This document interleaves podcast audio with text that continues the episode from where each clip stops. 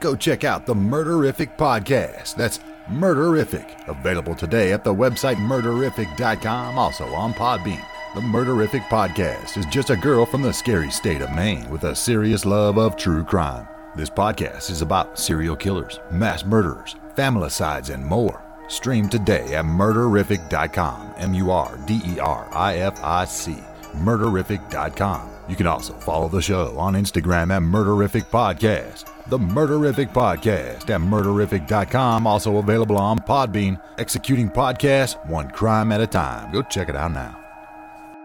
The promo you just heard was from Murderific. Go check it out. Uh, it's a fairly new podcast. Uh, good shit. I highly suggest it. Go try it out. You guys know as well as I do, I'm a huge supporter of uh, newer and smaller podcasts because, hey, you know what? They got a lot of fucking great content that nobody recognizes. So go out there and check that shit out. All right, couple things before we get started, real quick. One is the live show July 28th at uh, 120 East Market Street, Indianapolis, Indiana. That is the location of Wave One Radio. We'll be in downtown Indy, live show. Tickets are 10 fucking dollars. That's it. You get three live episodes from me, Hillbilly Horror Stories, and Shane Waters from Out of the Shadows. We'll all be there doing like meet and greets, Q and A's. I know whoever's in the MC Nation group, we're gonna fucking hit the town afterward too. We're gonna tear that shit up. So uh, get some tickets. Come out and meet all of us. Hang out. Uh, it's gonna be a great time. Three live episodes right there for ten bucks. Can't hardly beat it. Uh, you can find the link on all of our Facebook pages, or you can message us or email us for the link if you want to do it that way as well. I do have to thank some Patreon subscribers here. I'm a little bit behind, but I have a bunch of new ones here. So, Lisa, thank you. Missy, I got your shirt sent out and you are entitled to a Skype call. So go ahead and message me. I think we're Facebook friends. So go ahead and message me and we can set that up. Christine, you are also entitled to a Skype call. So hit me up. Let me know when you want to do that. Roxana, you are also entitled to a Skype call once a month. Um, get a hold of me. We can set that up. Um, we have Alicia, Nicoletta, Edwin, Thank you all so fucking much for your pledges. I appreciate it more than you guys know. I put a lot, as you guys know, I put a lot of work into this, so it's fucking awesome that you guys uh, support that. Thomas, my dude down in Florida, man, good buddy of mine. I love that dude. Tara, Dana, and Jerry and Tracy from Hillbilly Horror Stories are now supporters. Thank you guys so much. Uh, Lindsay Joe, thank you. And it looks like Shelly um, Shelly, you are in that tier as well. So get a hold of me somehow. Email me, uh, message me on Facebook, however you want to get a hold of me, and we can set up our uh, Skype call. So thank you all so much for the support. I greatly appreciate it. Steven, uh, you did the one time donation to my PayPal for $30. Um, I have chosen your episode and we will be doing that shortly. Um, and what that is, it's a live episode with me over Skype and I, uh, do the episode for you and then we talk about it afterwards. So I picked a good one for you too, man. So, so all of you, thank you so much. Uh, I love you guys and I appreciate you. On emergency, what are you reporting? Yeah, uh, I, I got a girl hung herself in the guest house of, uh, it's on Ocean Boulevard across from the hotel, same place that you came and got the kid yesterday. Okay, sir, what is the address? I'm not sure. Uh, uh, 19, I mean, the back house is 1928 something. Uh, I'm not sure. Let me call you back. Okay, sir, is she Yeah. still alive? I don't know. Okay.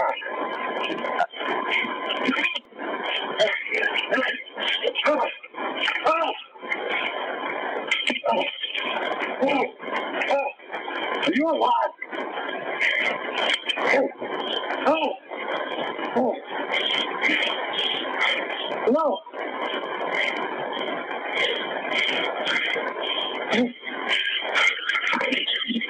Hello. Yes, sir. Did you get the address? No, sir, I need the address.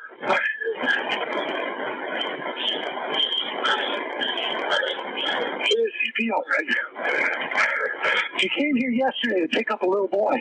Okay, sir, I wasn't working yesterday. I don't know what you're talking about. Check about. records. Sir, I for records yesterday. I can't find anything on Ocean Boulevard. Can you tell me what the address is? I'm looking. Just cross, just start sending them towards the, toward the hotel. Okay, I understand that. I just need the exact address. I can't help you until I have the address. 1043 Ocean Boulevard. 1043 Ocean? Okay, is Yeah. he still alive? I don't think so. Okay, let me get the fire department. Sir, hang on. Let me get the fire department on the phone to help you, okay? Hang on just a minute. Oh, fuck. Come on. Fire medical emergency? Coronado with a transfer. Go ahead, sir. Hi, That what's, lady is hung herself. what's the address? 1043 Ocean Boulevard. 1043 Ocean Boulevard? Yeah. Okay, what's wrong? She hung herself, man. I woke up. Okay, is this a house? It's a house. Yeah. Okay, how old is she? I'd say about 30 30? Okay. When was the last time you saw her? last night. Okay, is she beyond help? Well, give me some. I'm doing. I'm compressing her chest right now. I'm, Okay, hold on. That's So why I what, put my what, 30, not what's your name? Adam Shacknai. Okay, I have help on the way. Okay. And Petey, you're on the way? Yes, we are. Okay, and you're right there with her. Did you cut her down? Yes, I did. Okay. Just stay with me. Wednesday, July 13th, 2011. Adam Shacknai walks into a scene of horror at the Spreckels mansion. Adam was the one who came out of the guest house sometime after 6:30 and he saw Rebecca's body hanging from the balcony. He called 911. But by the time help does arrive, it's already too late. Rebecca Zahau is dead. Her boyfriend, Jonas Shacknai, is at the hospital where his son Max is in critical condition. He receives an urgent text from his brother Adam to call him. and he told me that Rebecca had taken her life. No woman would bind their feet with rope, bind their hands behind their back, put a t-shirt around their neck, gag it in their mouth, and then jump over a balcony. Anybody that looks at this says this could not be a suicide. That's just impossible. 32 year old Rebecca Zahau was found bound and hanging from a balcony News of of the the historic. bizarre death at the famous mansion spreads like wildfire. As soon as we heard there was a dead body, a woman found nude hanging off a balcony off the Spreckels mansion. Oh my goodness, everybody was all over it. Six year old Max has died due to complications from a fall inside the home. With two mysterious deaths in the same house in the space of a few days, the San Diego Sheriff's Department launches a full investigation. The scene was uh, pretty suspicious. We are not ready to determine whether it was a suicide or a criminal ma- criminal act.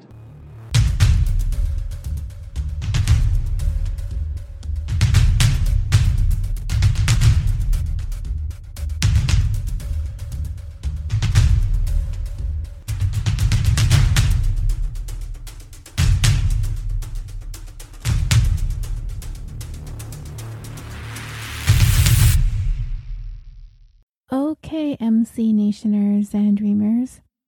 Thank you so very much for joining us. And by us, I mean Justin and I, once again, as we put our mics together for the third time to bring you this story.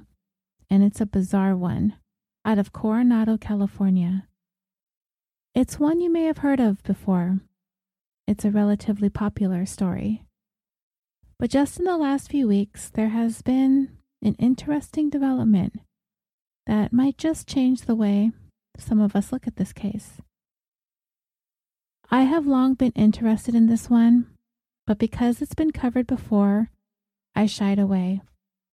But because of the new developments, I felt like we could bring a new dimension for you guys.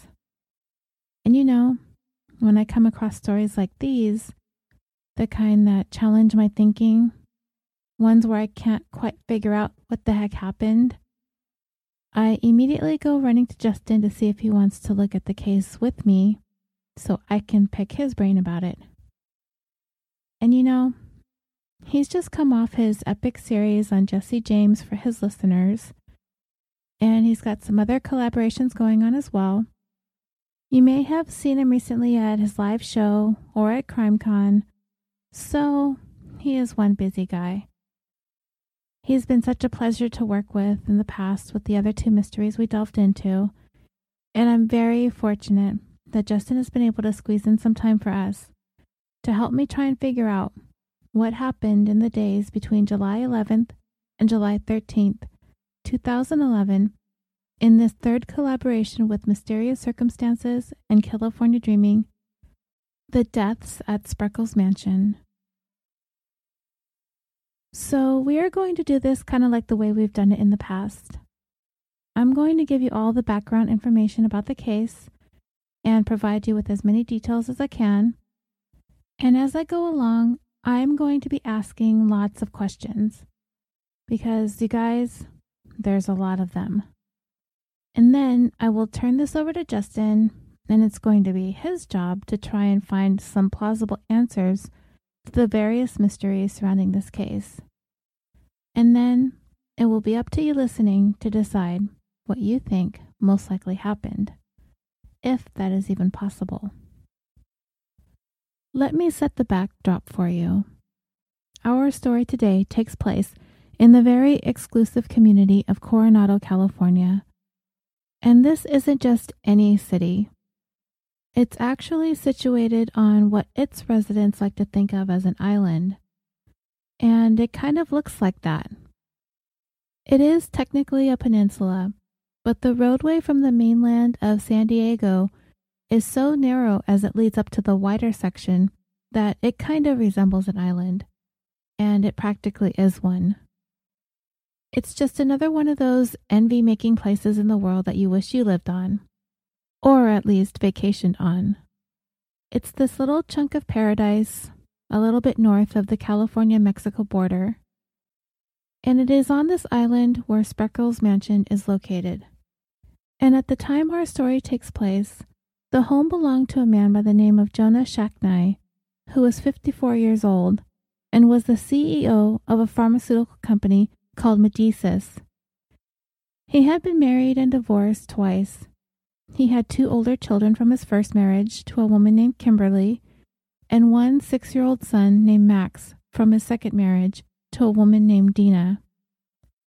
This Spreckels mansion was Jonah's summer vacation home, and he had just arrived around Memorial Day with his girlfriend Rebecca Zahau, whom he had been dating since 2008. And if you go online and look at pictures of Rebecca, you will see that she is quite a stunningly beautiful woman. She was 32 at the time, and she was born in Burma, but she had previously lived in Nepal and Germany until her family immigrated to the United States in 2001, settling in St. Joseph, Missouri. In 2002, Rebecca married a man by the name of Neil Nalepa, who was a nursing student. They lived together, it seems, in the Phoenix, Scottsdale area of Arizona. Rebecca did stay married to Neil until 2011, although she did begin seeing Jonah in 2008 while she was still married. Neil was a nursing student, like I said, and Rebecca did work as an ophthalmic technician. But I did find a little interesting tidbit about Rebecca's background. She was arrested in August of 2009 for shoplifting and would go on to plead guilty to stealing $1,000 worth of jewelry from a Macy's department store in Phoenix. Now, the reason why I find this incident somewhat strange is because it seems like an odd move for someone who appears to be gainfully employed, is still married but dating a very, very wealthy CEO in Jonah Shacknai. So, this leads me to believe that something else was going on beneath the surface with Rebecca. Could there be a deeper reason why Rebecca was compelled to exhibit these behaviors? Or is it just she simply wanted nice jewelry for free? I thought it was kind of weird, but maybe I'm overthinking it. What do you guys think? Anyway, Rebecca quit her job at the end of 2010 and it's been speculated that she did so in order to help provide care for Jonah's son Max while he was with him. Jonah and his ex wife shared 50 50 custody of Max.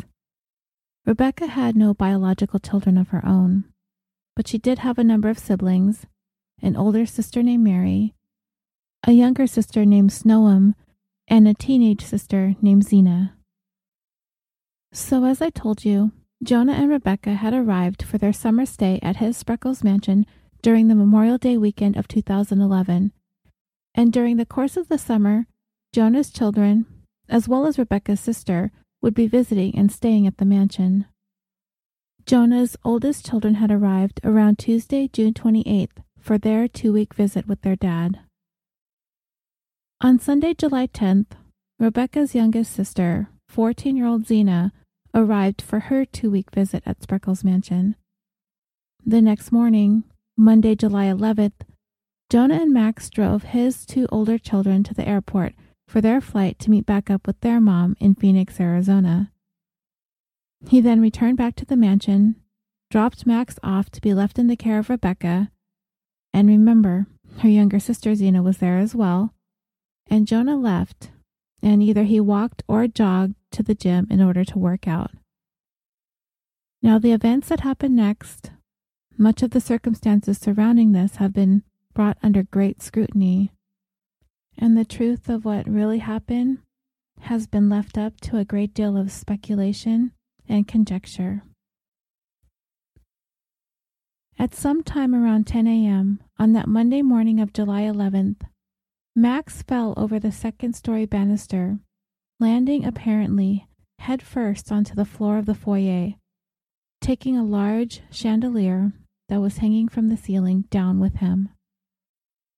Rebecca was in one bathroom, and I'm assuming it was downstairs because in what I read it wasn't really specified, but it was followed up with the fact that Zena was in an upstairs bathroom taking a shower. Rebecca was the one who heard the crashing sounds coming from the foyer and came running to find Max lying on the floor, surrounded by pieces of a shattered chandelier. Rebecca called out for Zena to dial 911 for emergency services, which she does, the call having been reported as coming in at 10:10 a.m., while Rebecca immediately begins administering CPR. Rebecca would later report that she heard Max say or whisper, or in some manner expel the word ocean in the moments before he went unconscious. And we will come back to that in a moment. First responders arrived at the home at approximately 10:12 a.m. They would later report that they observed Max to be on his back, which makes sense because Rebecca had been attempting CPR as they were being called. I don't know what position it was that she found his body in when she discovered him injured on the floor. First responders also observed a razor scooter lying close to or resting up against Max's right leg. A soccer ball was also in the foyer area, and the family dog was sitting on the landing of the staircase. The dog's name is Ocean. They also observed a broken and shattered chandelier laying next to Max's left shoulder. At 10:24 a.m., Rebecca called Jonah, who was still at the gym, and she informed him that Max had suffered a traumatic fall from the second floor. He was on foot, remember, so he ran back to the mansion just as paramedics were loading his son into the ambulance. Jonah got into his own vehicle and followed the ambulance to Sharp Coronado Emergency Department, arriving at 10:36 a.m.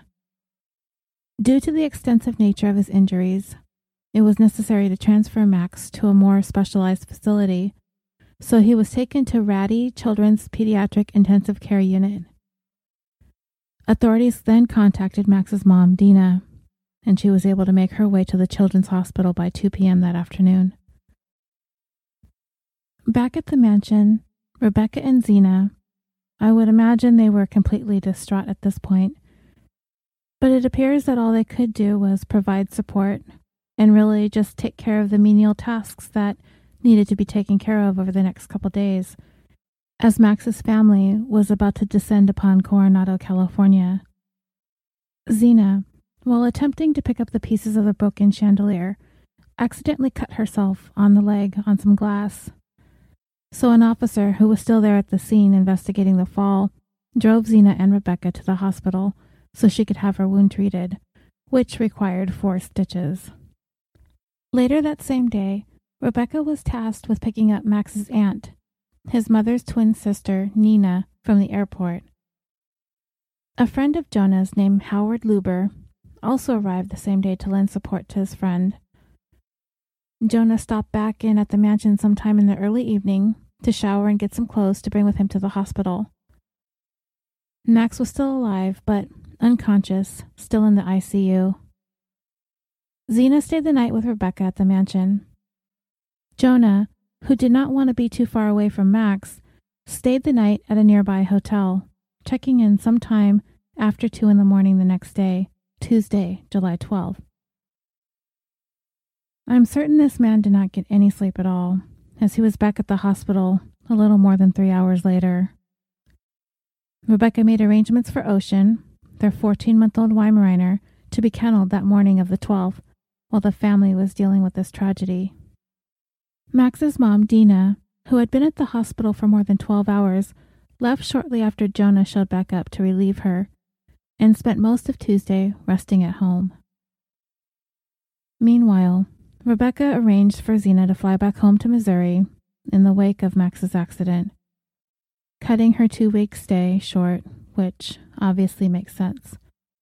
This would be a terrible time to have to entertain guests, especially a teenager. Rebecca took Zena to the airport, and on that same trip there, she picked up Adam Shacknai, Jonah's brother, who had flown into town to also lend support.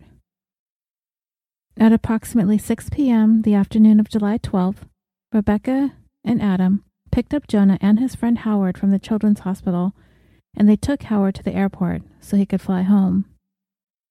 Following this, Jonah, Rebecca, and Adam went to dinner. Now, here is kind of a big discrepancy, and I don't know what it means, if anything. But Jonah reported to investigators that his ex wife Dina, Max's mom, arrived back at the hospital at 6 p.m. that afternoon, and that's the time that he left with Rebecca, Howard, and Adam to go take Howard to the airport and to go grab a bite to eat. But Dina reported to investigators that she arrived back at the hospital at 8 p.m. Now, I do not think Jonah would be willing to leave his son's side without his mom being present.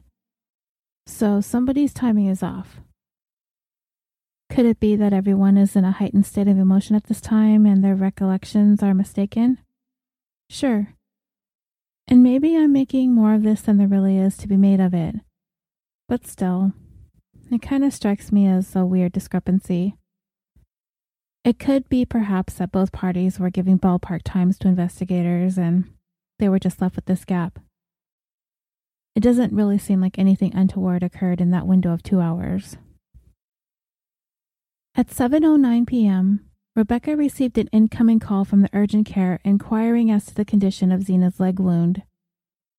At 7:34 p.m., Rebecca made a call to Jonah's phone that lasted only 1 minute. Then at 7:39 p.m., Rebecca's phone received an incoming call from Adam's phone that lasted 1 minute. Jonah returned to the hospital after having dinner with Rebecca and Adam at approximately 8 p.m. So based on the phone activity, we know that Rebecca is no longer with Jonah and Adam by at least 7:30 p.m.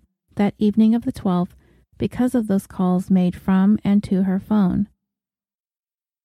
Jonah returned to the hospital at approximately 8 p.m. and reported that Dina was still there. Don't forget that discrepancy in their two statements. She said she got there at 8. Jonah said she got there at 6 when he left to go take Howard to the airport and have dinner with Rebecca and Adam. Around the same time, it is believed that both Rebecca and Adam returned to the Spreckels mansion. I do not know if they arrived together or separately. I assume together since Rebecca had picked him up from the airport and they'd been using that one car. A few minutes after arriving home, at 8:06 p.m., Rebecca made a 27-minute outgoing call to her sister Mary. That call ended at 8:33 p.m., but Mary called back immediately for 3 more minutes. Perhaps the call dropped or maybe she forgot to tell Rebecca something. At 8:41 p.m., two text messages were sent from Rebecca's phone to Jonah's phone. At 8:43 p.m., Rebecca's phone received a text message back from Jonah's phone. I would presume Rebecca is checking up on Max's condition and Jonah is providing her with an update. At 9:25 p.m., there was one outgoing call from Rebecca's phone again to her sister Mary. Between 9:40 p.m. and 9:53 p.m., there is a text message exchange between Rebecca and Mary that consists of 8 messages in total. At 10:41 p.m., Rebecca's phone received a text message from Max's aunt Nina asking if she can come by and talk to her about Max's accident. Rebecca would never answer this text message. At 11:30 p.m., there was a report from an anonymous source or sources that claimed to have heard someone calling for help from the vicinity of the Spreckels mansion. If this is true, then it has been speculated that something was happening inside the home and someone is screaming for help. But the source is anonymous, and this cannot be confirmed. It's also been reported that around this time, loud music can be heard coming from the Spreckels mansion, although this too cannot be confirmed. Early the next morning, at 12:30 a.m. on Wednesday, July 13th, Jonah has reported that he called Rebecca's phone and she did not answer, so he left a voicemail that Max was not going to recover from his injuries, and it was only a matter of time before he'd pass away. At 12:50 a.m., that voicemail was deleted. Okay, let's stop here for a moment. I need to talk about this voicemail. The contents of the voicemail, its audio, was never able to be recovered. So what was actually said can never be confirmed. All we have is Jonah's account of what he said on the message. But here's what gets me Rebecca was home, awaiting to hear word about Max, purportedly. But she missed the phone call. I would assume Rebecca would be waiting by her phone to hear news and get updates about Max's condition, right? But she missed this call, or she did not answer it. That happens. But if I were to miss a phone call that I knew I was waiting to receive, would I have even bothered going to the voicemail and deleting it? Probably not. I most likely would have called back as soon as I realized I missed the call, especially in a situation like Rebecca was in, waiting for news about something so serious. But then the voicemail was deleted 20 minutes later, and there's no record of a phone call being placed returning that missed call, just that the message was deleted. So this has me wondering a couple of things. Did Rebecca ever listen to the message? And is it possible that the message wasn't just an update, but perhaps it might have been an angry Jonah telling Rebecca that his son's going to die and that he held her responsible for it? And upon hearing this message, Rebecca became distraught and deleted it? And what was going on in the 20 minutes between the time the voicemail was left and the time that it was deleted? Where was Rebecca between 12:30 and 12:50 a.m. At 1 a.m., Jonah went to stay at the Ronald McDonald House adjacent to the Children's Hospital. During this evening of July 12th, going into the 13th, Rebecca was reported to have been in the main house of the mansion, and Adam was staying in the guest house, which is separated by a courtyard at the back. According to Adam, he woke up at approximately 6:30 a.m. and he said he was going to walk over to the main house. This kind of bugs me. I'm not really sure why, but why is he going over to the main house right after he woke up? He has a guest house with all the facilities he needs there, so why? Maybe he was looking for food and didn't have any in the guest pantry? I don't know, but this bothers me and I don't see any good reason for him to head over to the main house. The only other person there is Rebecca. Maybe he wanted to use the car to head over to the children's hospital? I don't know. When he entered into the area of the courtyard in the back, that is when he discovered Rebecca hanging from a second story balcony that overlooks the backyard. This balcony is not a large one, and you can see pictures of it online. The railing is metal, or maybe wrought iron, and it's the width of maybe the size of perhaps a set of French doors, maybe four or five feet wide or so. It's not a substantially sized balcony. Adam reported that when he saw her hanging there, he ran into the kitchen of the main house and grabbed a kitchen knife and cut her down with it. He pulled a patio table underneath her and stood on it in order to be able to reach the point to cut the rope. I assume he had to saw at the rope, putting some effort into it. You can also see pictures of this rope, and it looks like it's red nylon synthetic fiber rope. It's used for boating sport activities such as water skiing. Now, I have never cut rope with a knife, so I don't know how difficult or easy it is to do. But the rope is pretty thick. I'd say about a quarter of an inch or so. Like I said, you can Google it and you'll be able to see some pretty graphic pictures of Rebecca. But they aren't too bad. I did take a look this time because I really needed to see how this rope was tied up around everything, and I'll get into that in a little bit. So Adam cut Rebecca down. He said that there was a shirt covering her mouth so he proceeded to remove that in an attempt to perform CPR. At this point, Adam was on the phone with 911. That phone call was made at 6:48 a.m. He repeatedly told the operator that there is a girl that hung herself. These are his words. He's saying that she hung herself. You can hear the audio of the 911 call on YouTube, but it's really frustrating to listen to because he gets one of those super annoying 911 operators who keeps telling him that she can't help him until he comes up with an address. He's visiting a mansion on Coronado Island.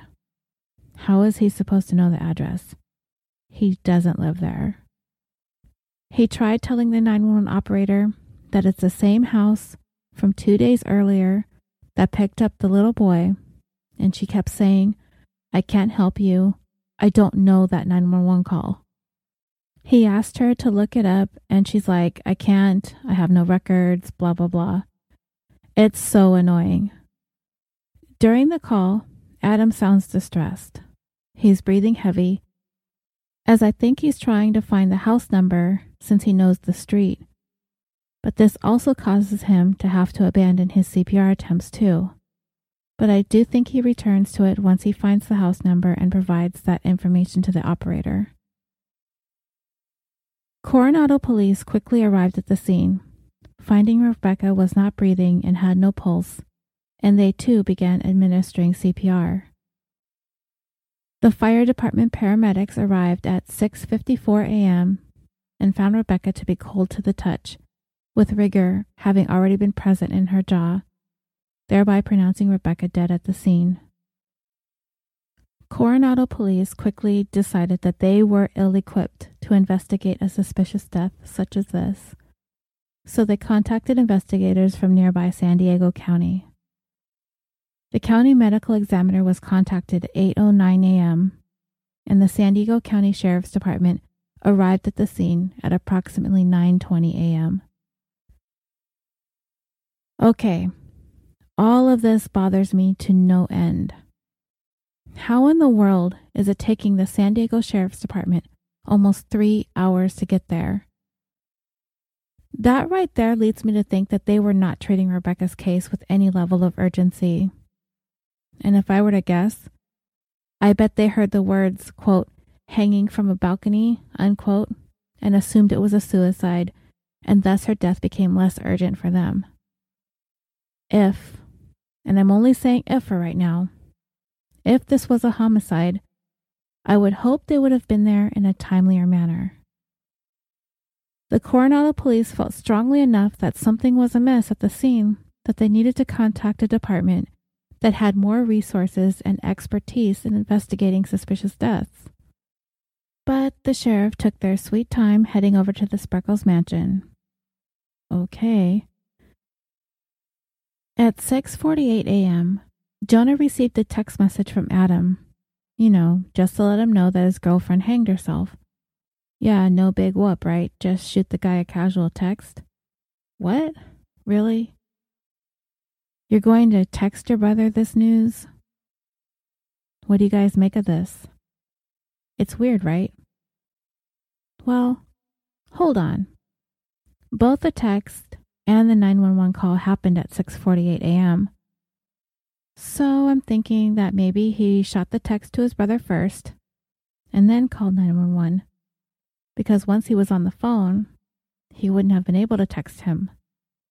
And he just wanted to get word to his brother the quickest way possible. Okay, Adam Shacknai, you get a pass on this one. At approximately 7 a.m., Jonah, who was at the Ronald McDonald house, called Dina, who was with Max at his bedside, to inform her that Rebecca killed herself. He then made his way over to the hospital shortly thereafter to be at Max's bedside, too. Jonah made a phone call to Rebecca's sister Mary, but managed to get a hold of her husband Doug instead to give them the news that Rebecca killed herself. Now, this is what's being reported. This is what Jonah is telling people that Rebecca killed herself, not that she was found hanging. So I'm assuming that his is the conclusion that he's jumped to based on the circumstances of her being found hanged, which is completely understandable. I think I would assume the same thing as well. Hanging is not an uncommon method of suicide. However, it is worth mentioning that it is less common for women to hang themselves. So that same day, July 13th, Jonah's brother Adam was interviewed by San Diego detectives. He also submitted to a polygraph examination, but the examiner stated that he was unable to draw any conclusions from Adam's test results. The polygraph examiner recommended that Adam be given a second test, but he was never requested to do so by the San Diego Sheriff's Office to come in for a follow up examination. Dina and Jonah are also interviewed by detectives, as well as special agents from the Department of Justice. Also on the 13th, an attorney by the name of Paul Pfingst arrived at the Spreckels mansion. He wouldn't reveal to the media who he was there representing, but he did say it was not Jonah Shacknai. On July 13th at 7:15 p.m., 13 hours after Rebecca was discovered hanging in the backyard, the medical examiner finally arrived at the home. 13 hours. That seems like an awfully long time for the ME to get there, but okay. On July 14th, an autopsy was performed on Rebecca, and it was also on this day that Jonah is told that Max's condition has worsened and is most likely he's not going to live. On July 16th, Max was pronounced brain dead and passed away. His parents authorized organ donation and procurement, and three children would go on to become recipients of Max's organs. And when all was said and done, Max's death was ruled an accident, and Rebecca's death was ruled a suicide. However, both of these findings have been called into question. Let's talk about Max first. It's been argued that Max's injuries were not consistent with an accidental fall. Max's autopsy revealed that he had bruises on his forehead and in the right periorbital region around his eyes. He had a linear frontal skull fracture. These patterns of injuries were consistent with the face first impact on the floor resulting from the fall. This caused his skull to fracture and the hyperextension of the neck or the bending of his head backwards, and this subsequently caused the injury to Max's spinal cord. A spinal cord injury such as the one Max had can cause cessation of heart activity and or breathing, which would explain Max's loss of blood flow and oxygen at the time of his fall. The time that elapsed between the fall and the time that his pulse started back up was approximately 25 to 30 minutes. It was during this time, when Max was without blood flow and oxygen, that irreversible damage was done to his brain, ultimately leading to his death five days after this fall. The summary of his autopsy found that he suffered blunt force trauma to the head and neck, cervical spinal cord contusions, and two skull fractures. And based on what was observed at the scene of the fall, and based on Max's injuries, his death was ruled accidental. Max's mother, however, was not satisfied with the results of the San Diego County Medical Examiner and hired a new team to look into her son's death. And they found that there were some injuries that Max had suffered that could not be explained by the fall, including those injuries on his face, shoulder, and neck. The doctors Max's mom hired believe that Max was beaten before being forced or pushed over the balcony railing, or he jumped over the railing to escape an attack, and believes that the manner of death was not accidental but homicide. So, what are we supposed to believe? There were only two other people in the house with Max at the time he fell over that banister Rebecca and her sister Xena. So the insinuation is either that one or both of them beat Max about the head and somehow caused him to go over the banister. By all accounts, Rebecca was quite fond of Max, and there had not been any reported issues between the two of them in the past. So, does this beating of Max make any sense? Anything can go on behind closed doors, I suppose.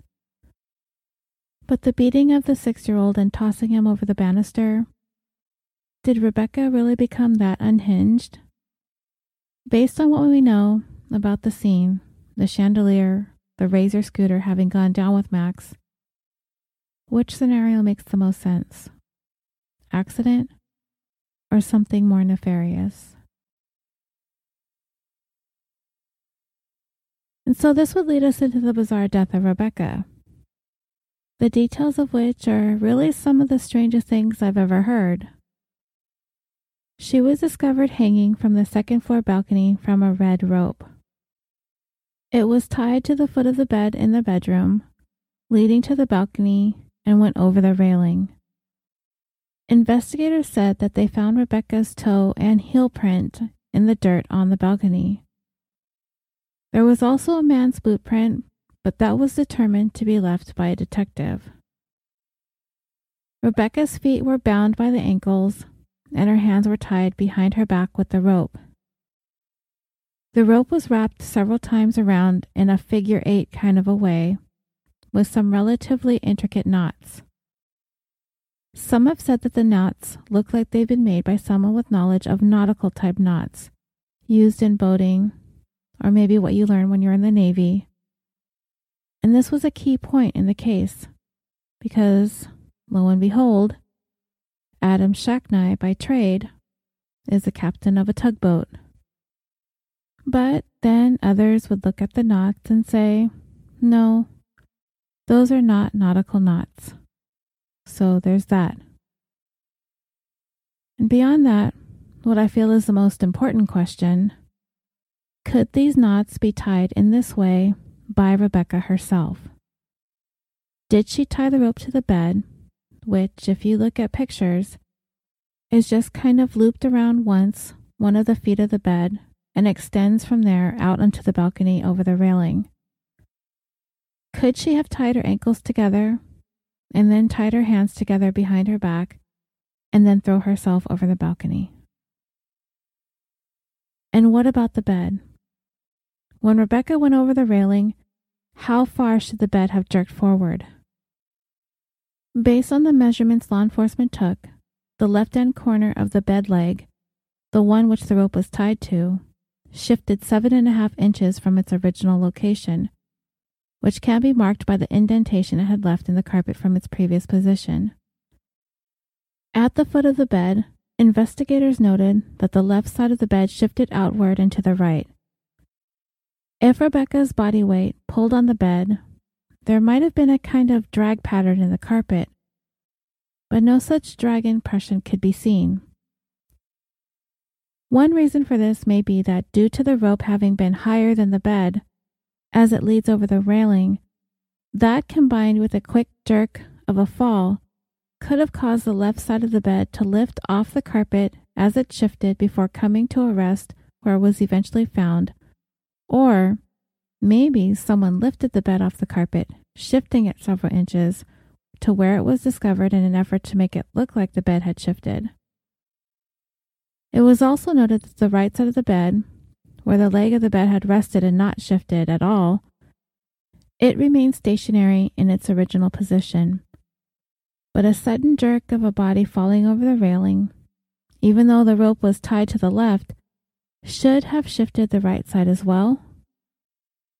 It's been suggested that because the left side of the bed shifted and the right side did not, that this is an indication of crime scene staging in order to throw off an investigation. So, a San Diego news station staged some reenactments of the theory that Rebecca went over the balcony on her own. They were interested in this very aspect of the scene. How far should the bed have moved?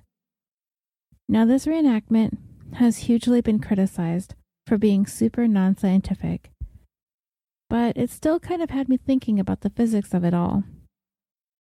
We know how much the bed actually shifted, but is there a chance that it should have shifted more if the suicide over the balcony did happen?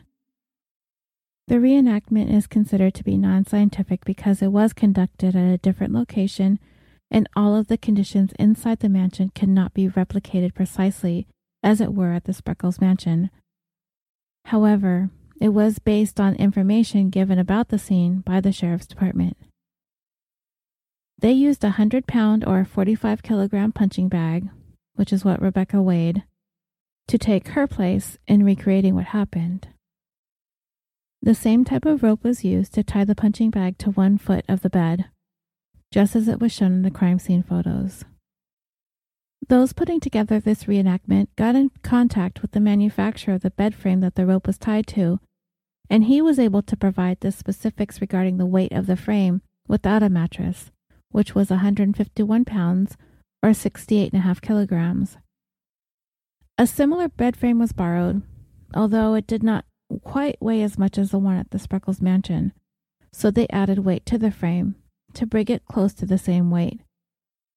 And then they added an average weight box spring and mattress, which in all brought the total weight of the bed to 299 pounds or 135 kilograms. The reenactment was actually staged at the home of the doggy day camp that took care of Ocean, Jonah and Rebecca's Weimaraner that got picked up the next day after Max's fall. So remember, the bed, according to the measurements in the crime scene, moved approximately seven and a half inches. So, according to the sheriff who ruled Rebecca's death a suicide, that this is how far the bed moved when she jumped or threw herself off the balcony seven and a half inches. That was it. Two test drops were conducted with the bed weighing the 299 pounds. The second one was done from higher up, 100 pounds of weight was added to the bed in case the mattress and box spring were heavier than the ones that they had. In the autopsy report, it showed that Rebecca had dropped 9 feet 2 inches off the balcony. Because of height limitations, the test was only able to use a 7 foot rope. However, they did drop the punching bag from 2 feet above the height of the balcony. Now, I don't want to get into the minutiae of all these test results, but after their testing, varying the distance of the drop and the weight of the bed, the least amount that the bed moved was 12 inches, and the most it moved, with 399 pounds total weight on the bed and a 9 foot drop of the 100 pound punching bag, the bed moved 37 and a half inches. Now, the sheriff's department completely blew off their test results because they just could not replicate the exact same conditions as they were the night Rebecca was hanged from that balcony, which I totally agree with. But because the results were so drastically different, it seems like the small variables in the two different scenes shouldn't have made such a big difference in the two distances that the beds moved. And I also kind of agree with that. I kind of do think that if Rebecca jumped off the balcony and dropped nine feet, that the bed should have moved more than seven and a half inches. But that's just my personal opinion. I'm not an expert. And you know what else? Rebecca's neck wasn't broken.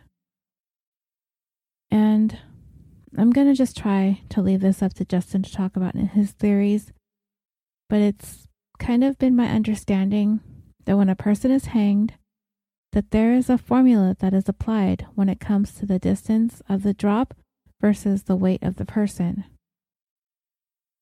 So, what does this mean for Rebecca? She was a hundred pounds, and she supposedly dropped nine feet, but her neck didn't break. But the bed did give way, but it only gave way seven and a half inches. Should her neck have been broken? Or, from that height of a drop, should she have been decapitated as she threw herself over? Let's take a look at her autopsy and see if her injuries line up with the hanging. The summary of the official county medical examiner's autopsy says long drop of 9 feet, hanging from small second floor balcony with corresponding ligature furrow around the neck, which means she has a groove left by the rope in her neck that resulted from the hanging. She had bilateral, periorbital, conjunctival, and oral petechiae, which is the small broken vessels that result from the pressure of the rope being around her neck. Rebecca had fractures of the left arm of the hyoid bone in the neck. She had scattered abrasions and contusions of her neck, arms, and legs, and her hands and feet were bound. Rebecca's wrists and feet were bound with the same rope that she was found hanging from, which had apparently been cut into three separate pieces. Her right hand could have been removed fairly easily from the binding simply by slipping the hand from the rope. It was demonstrated that the wrist bindings could have been assembled by Rebecca in the front of her body, with one of her hands being removed and then placed back in the binding with her hands behind her back.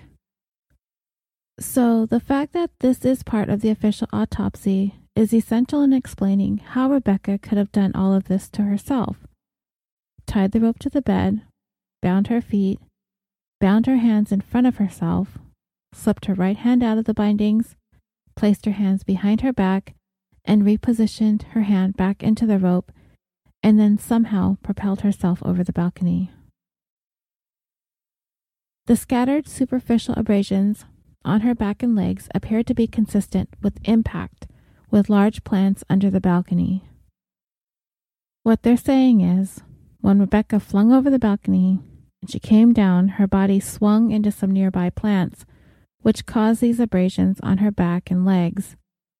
There were no other internal injuries, and toxicological testing found no alcohol, medications, or illicit drugs in her system. There's also been much made about the dirt found on the soles of Rebecca's feet, which is noted in the autopsy. Why would Rebecca's feet have dirt on them? Some have gone so far as to say her feet were caked with mud.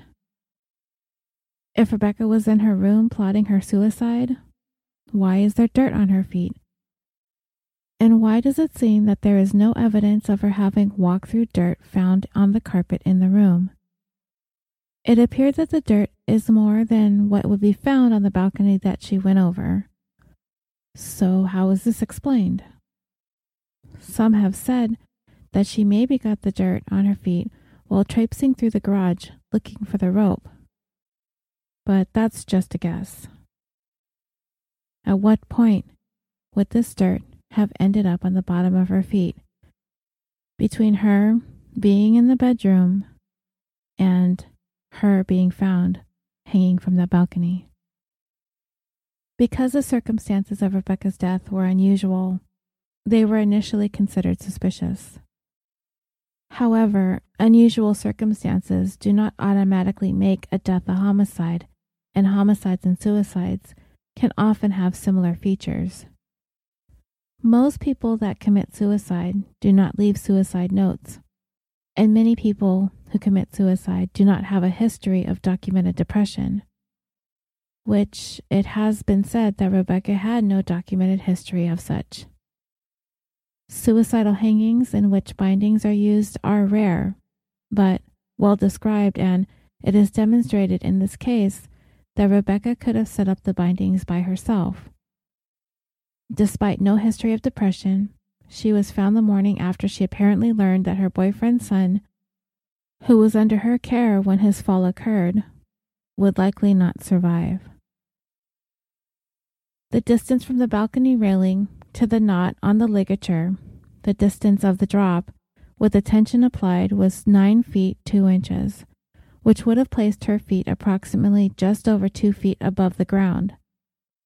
The distribution and number of injuries on and within the neck and the atypical nature of the furrow are consistent with the drop from that height, especially if she reached the full extent of the rope at somewhat of an angle. The relatively well preserved bare footprints on the balcony and the lack of signs of a struggle or other footprints on the balcony indicate that she went over the balcony on her own. Also, there was no evidence that the decedent was bound against her will, and there was no sign of a physical struggle at the scene or on her body, and there was no toxicological evidence that she was sedated. Finally, in addition to the factors just outlined, a complete and thorough investigation by the San Diego Sheriff's Office found no clear evidence to support that this death was a homicide. Therefore, based on these findings and the history and circumstances of the death currently known, the cause of death is certified as hanging and the manner of death is certified as suicide. Signed by the Deputy Medical Examiner. There are a lot of details in regards to the findings on Rebecca's body, and I will get to more of that stuff in a bit. But first, guess what? Rebecca was exhumed four months later. And this time, Dr. Phil was involved. So you know the pot's getting stirred. The autopsy results were released on the Dr. Phil show. So they dug up Rebecca from where she was buried in St. Joseph, Missouri, and flew her out to Pittsburgh, Pennsylvania to have her autopsied again this time, by renowned yet controversial forensic pathologist Dr. Cyril Wecht. Where have we heard of Dr. Wecht before? Well, he's one of those doctors that's an overachiever because he's also an attorney and a politician. In his career, he's performed more than 14,000 autopsies, and he's consulted on some pretty high profile cases including John F. Kennedy, Robert F. Kennedy, Sharon Tate, Elvis Presley, Anna Nicole and Daniel Smith, Laci Peterson, and JonBenét Ramsey. So, add to his list Rebecca Zahau. The reason why Dr. Wecht is controversial is because, one, he's openly disputed Elvis's cause of death having been caused by coronary heart disease, whereas Dr. Wecht would say he believes Elvis was killed by a lethal cocktail of prescription drugs. And secondly, in his book about John JonBenét Ramsey, he postulated that her death was caused by a sex game committed by her father. So, the Zahaus wanted him to take a second look at Rebecca's death. And in his conclusion, he said that he leans very strongly towards her death being a homicide, something that involved foul play, and he leans very strongly against it being a suicide. He indicated that he believes Rebecca's neck should have been broken if she suffered a nine foot drop off that balcony, stating, I believe that if the body had just plummeted down that sheer drop of several feet, then the cervical vertebrae would have been fractured or dislocated, separated from one another or from the base of the skull. Dr. Wecht also looked at four head injuries that did not break the skin, but did cause bleeding beneath the scalp. The San Diego medical examiner said that those injuries were relatively minor, likely having been caused by hitting her head on the balcony on the way down, but Dr. Wecht didn't see it that way. He pointed out that these were blunt force trauma and that the head was impacted four times in a round, blunt force kind of a way.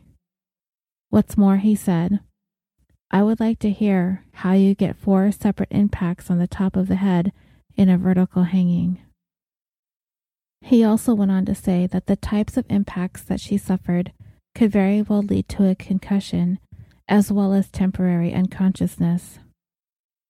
Dr. Phil also said that Dr. Wecht told him that if Rebecca would have fallen that distance, she should have been decapitated due to the force, and it was his opinion that the case needed to be reopened and that there was no way Rebecca's death was a suicide. So, what did the San Diego sheriff have to say about Dr. Phil and Dr. Wecht's conclusions? Basically, that nothing new was found and the case remains concluded. And if they had any new evidence to share that might be relevant to the investigation, the sheriff's department would be happy to meet with them, as opposed to hearing their results on television put out there for pure entertainment. The sheriff also accused those who appeared on the show to have grossly misrepresented and left out a lot of the details regarding this case. He cited a couple of examples, too. One of the guests on Dr. Phil's show said that there was a mixture of DNA under Rebecca's nails. But what they didn't point out is that 13 samples were taken from both hands and each of them were examined independently.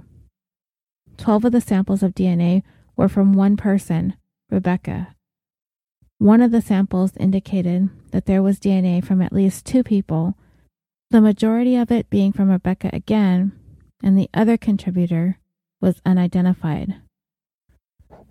And I'm assuming that they tested everyone Rebecca came into contact with in the days and hours prior to her death. On Dr. Phil, a guest had said that someone had logged into Rebecca's computer, purportedly after she had been dead already. What they didn't mention was that it was determined by experts that this was actually an automatic update that generated the activity on her computer. The sheriff further said that Dr. Wecht did not contact the San Diego County Medical Examiner's Office or the sheriffs to have them attend the second autopsy, which is apparently normal protocol in order to maintain the chain of custody in the event new evidence is discovered. In the end, the sheriff just regarded this whole spectacle on Dr. Phil as just that a spectacle for entertainment. So, what do you make of the conflicting autopsies? Which experts do you find more credible? Or are both of them flawed? Let's talk about the scene as described by the medical examiner. He got there at 7:15 p.m. That's almost a good 13 hours after Rebecca was cut down from hanging, but okay. Better late than never, I guess. And he left about an hour and a half later. Now remember, Rebecca had been laying out in that yard all day, naked and bound, and she was not covered up. Nobody put a pop up tent or had done anything to keep people from getting a bird's eye view of Rebecca's body. Helicopters shot footage from above. Neighbors took pictures as well. But whatever. Okay. So the medical examiner observed her laying in the grass, and nearby was a patio table with one broken leg. I mentioned this earlier that this was a table purportedly broken by Adam Shacknai when he stood on it to cut Rebecca down.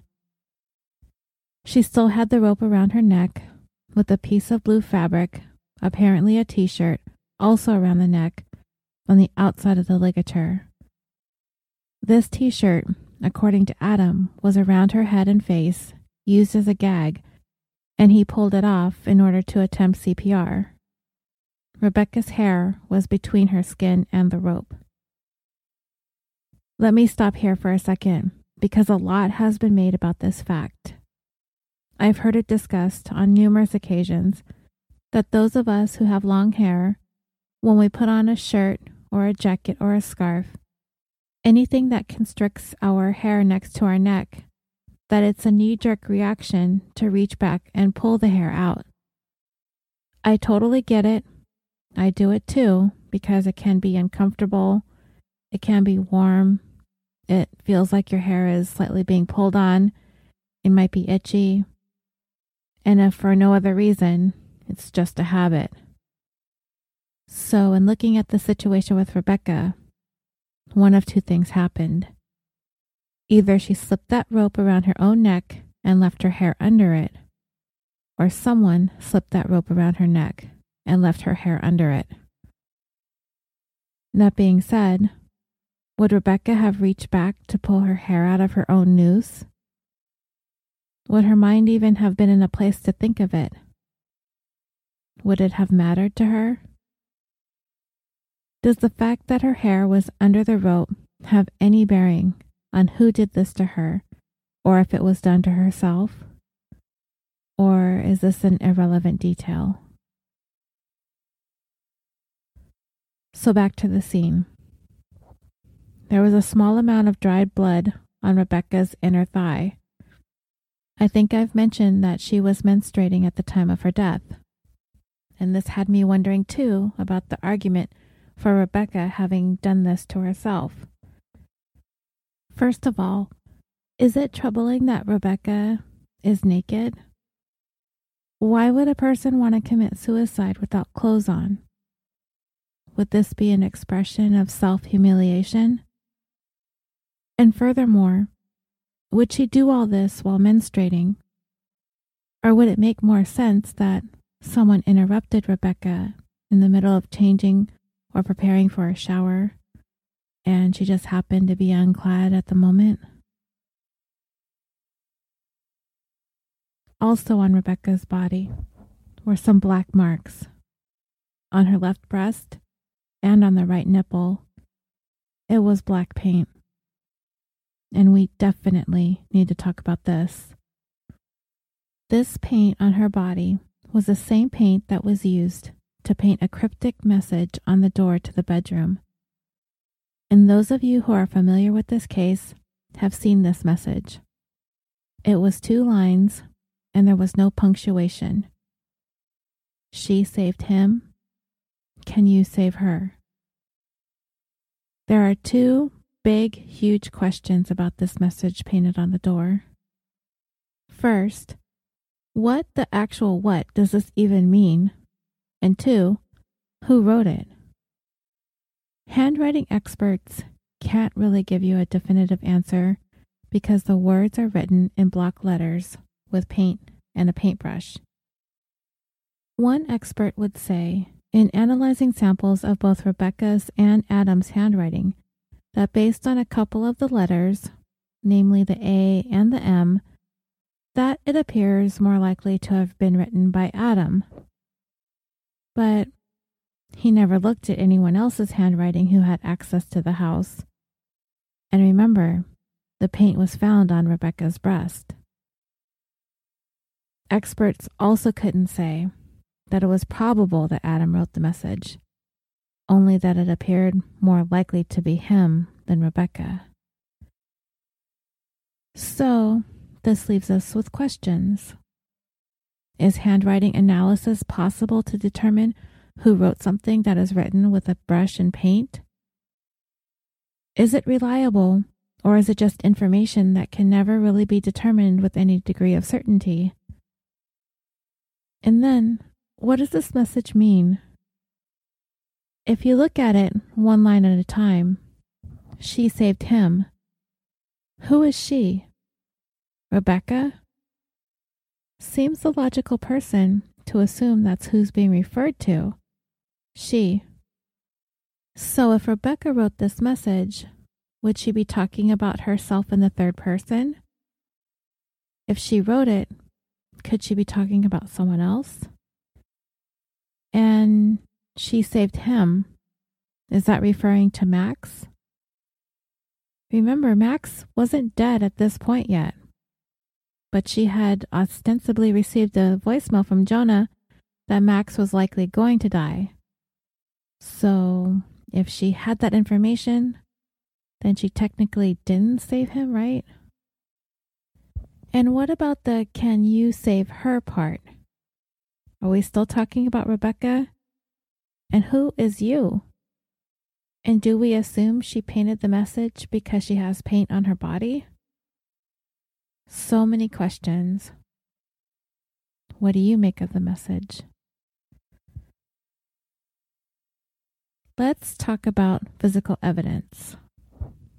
Rebecca's DNA was found on all the knots of the rope and one of the knives used to cut the rope, the black paint was not only found on her breast, but also on her hands and on the rope.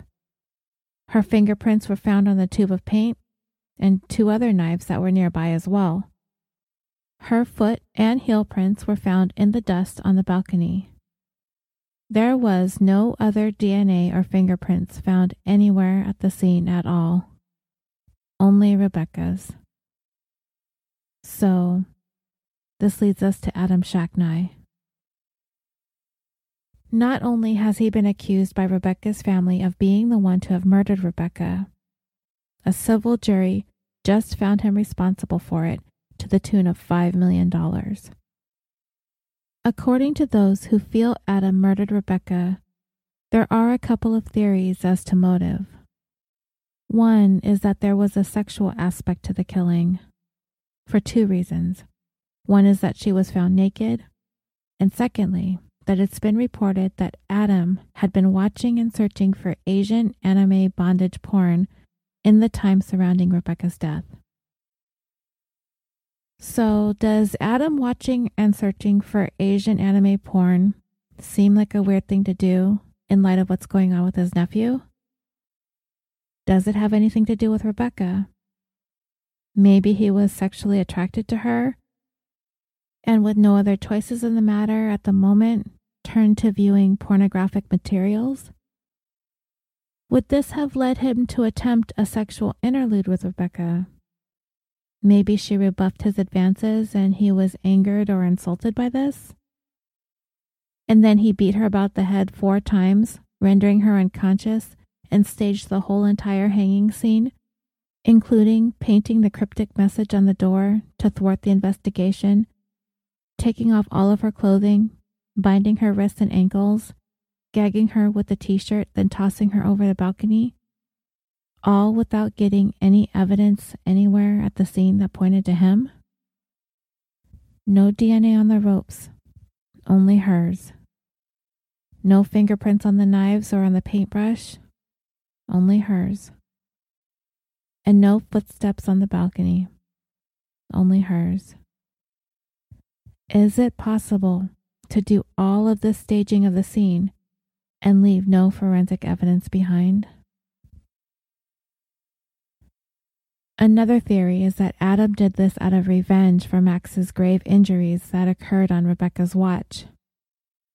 Does this seem like a plausible motive for Adam to want to do harm to Rebecca? To avenge Max?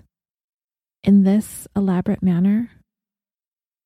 All of the staging, the hanging, the cryptic message, all the way up to the point that Adam was to be the one to discover Rebecca. He was the one to cut her down thereby being able to explain, if necessary, why his DNA was on the ropes and on the t shirt, which, by the way, it wasn't. So, if Adam were the one responsible, he left exactly zero physical evidence of himself there. Is this possible? Or does this mean that there is no physical evidence tying Adam to the scene because he simply isn't responsible for Rebecca's death because he didn't do it. And that brings us to the theories about Rebecca's death being by her own hand. Is it possible for her to have done this to herself? There have been video demonstrations made that show it's possible for the hands to have been bound in front, slipped out of the bindings, and repositioned behind the back. Obviously, if Rebecca did this on her own, then her hands would have had to have been the last thing in place. But does this make sense? Why? Why would Rebecca hang herself? Was she feeling guilty and responsible for Max's fall? Did she get the news of Max's grave condition and decide to take her own life as a result? Would she have staged this elaborate scene would she have killed herself without any clothes on? Would she have done so while menstruating? And would she have left her hair under that rope around her neck? Could her state of mind been in a really bad way? Would she have written such a cryptic message? Did she think Jonah and Dina, Max's parents, were going to blame her for Max's impending death? Was she worried about the confrontation she was going to have to have with Max's mom and aunt? Did she kill herself to not have to face them? Then there's a theory that perhaps someone else committed this crime and staged the scene. Is it possible that someone else came into the house and did this to Rebecca? What would be the motive for that? Could Max's family been so angry with Rebecca that they ordered her to be killed in retaliation? There was nobody else at the house that night except for Rebecca and Adam. Everyone else, Jonah, Dina, and Nina, were accounted for on the video surveillance elsewhere at the time Rebecca died. Could one of them had ordered some kind of hit on Rebecca and did all of this elaborate staging, knowing that the work could be done unimpeded because everyone was at the hospital? And Adam just had the unfortunate luck of being the only one at home at the time. The unfortunate timing of watching Asian anime porn. What do you think? When all is said and done, there are two most plausible scenarios. Rebecca painted that cryptic final message on the bedroom door. Then, alone in the house, she took off all her clothes, tied one end of the rope to the foot of the bed with the intentions of the other end being a noose. She slipped it over her head and tightened it. Then she bound her ankles together she tied that t shirt around her face and gagged her mouth. She fastened the ropes around her wrists in front of herself, slipping one hand out. She made her way over the balcony, placed her hands behind her back, slipping her free hand back through the bindings. Feet bound together, she left the foot and heel prints on the balcony, leaned over, and fell nine feet. Her neck didn't break because of the angle she fell, and she hung there, likely having lost consciousness in under 30 seconds, and eventually died as a result of strangulation. Or Adam came into the room either to make a sexual advance or to avenge Max's death. He rendered Rebecca unconscious with four blows to the head. He removed her clothing and, using a knife, cut the rope into three pieces. One piece he used to bind her ankles, one he used to bind her wrists, and the last and longest piece he attached to the end of the foot of the bed and the other around Rebecca's neck. He gagged her with the t shirt, and at some point he painted the cryptic message on the door. He managed to ensure that his DNA was not found on the rope the knife, the paintbrush, or the paint tube, all the while making sure Rebecca's prints and DNA were found all over those very same items. Then he managed to get Rebecca to go over the balcony, also ensuring that he did not get his footprints in the dust out there. So, what do you think? Better yet, let's find out what Justin thinks. I think I've pretty much asked about 500 questions throughout the course of this presentation. And now it's time to see if he can find some answers for us. Justin, it is all yours. I do have to give a huge shout out to MC Nation. I love you folks. Uh, thanks again to Roseanne and her listeners for allowing me to come in on this double crazy, super long episode. It's definitely a mind boggling one for sure. We have two cases basically wrapped up in one episode, and it was definitely a lot of research on both our parts. Um, Roseanne did a phenomenal job on the details and her research, so I can't thank her enough. What I would like to thank her for is the very kind words that she said at the beginning of the episode. Um, I enjoy working with Roseanne a lot. I think both of our styles, uh, although they are different, kind of mesh up pretty well together, and we usually get really good reception from our uh, com- combined efforts. So I'd like to thank all all her listeners and her as well. And before I get started, I do have to say, everyone is innocent until proven guilty in the court of law. What I'm going to state are facts, evidence, and I'm going to throw around some theories. I'm not accusing anybody of anything. So, with that being said, let's go ahead and address the first victim, Max. Now, let's look at the murder aspect of it. Now, according to the report, he had face, shoulder, and neck injuries that shouldn't have happened uh, according to the way that he fell. Now, he fell off a railing, hit a chandelier, hit another railing, and then hit the floor. You know, I don't understand how they can determine this later on that these injuries are not concurrent with a fall when it was never brought up the first time around. That really, really bothers me. I think uh, they are kind of stretching it. I think they're really looking for any kind of reason to blame somebody here. But I will say this um, after I've read both accounts that it was a biomechanic expert and a biomotion expert that he did conclude that there was no way Max could have gotten over the railing. So let's say an average six foot man railing's probably going to be to your waist. So let's say three feet. Now Max was not much taller than three feet. I think he was three and a half feet, maybe three foot nine inches, I believe.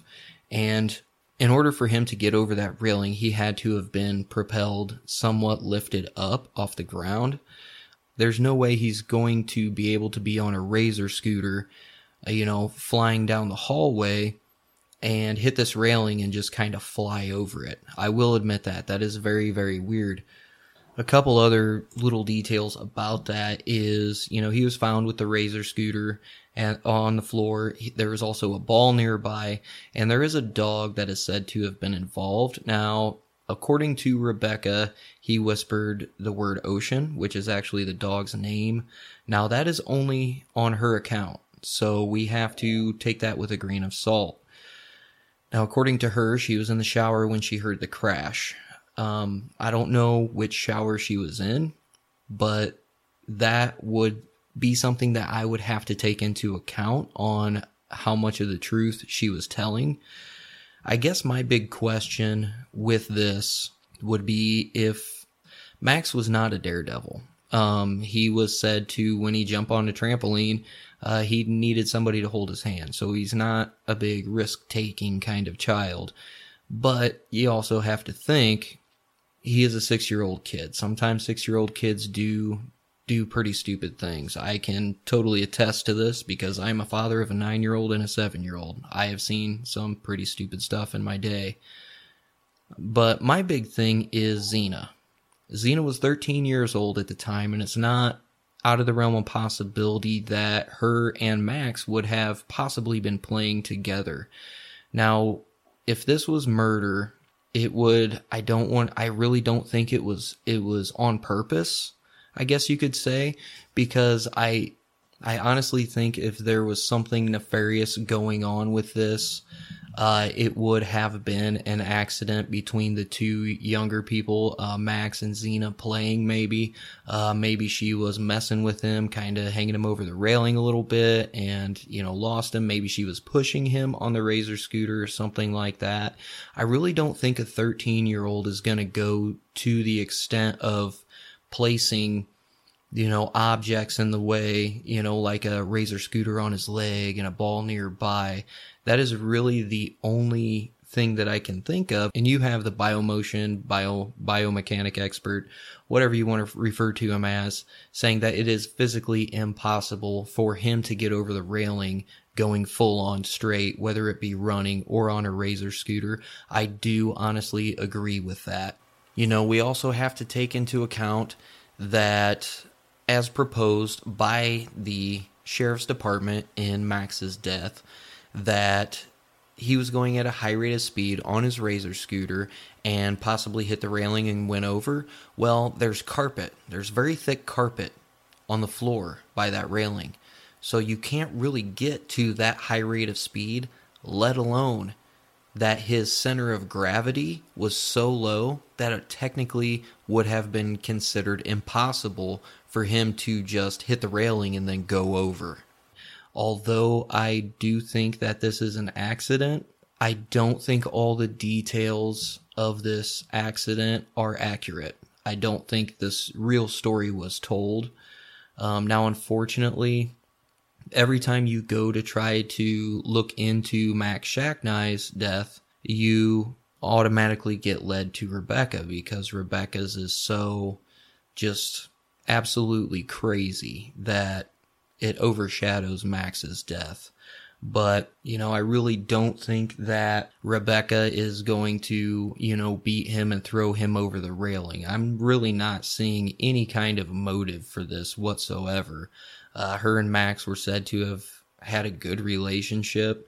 There's no reason to even think that she would have murdered him. The only reason that came up is because of the face, shoulder, neck injuries that wouldn't be consistent with a fall like that. But in all honesty, if you look at the fall and the recreation of it, it is not out of the realm of possibilities whatsoever.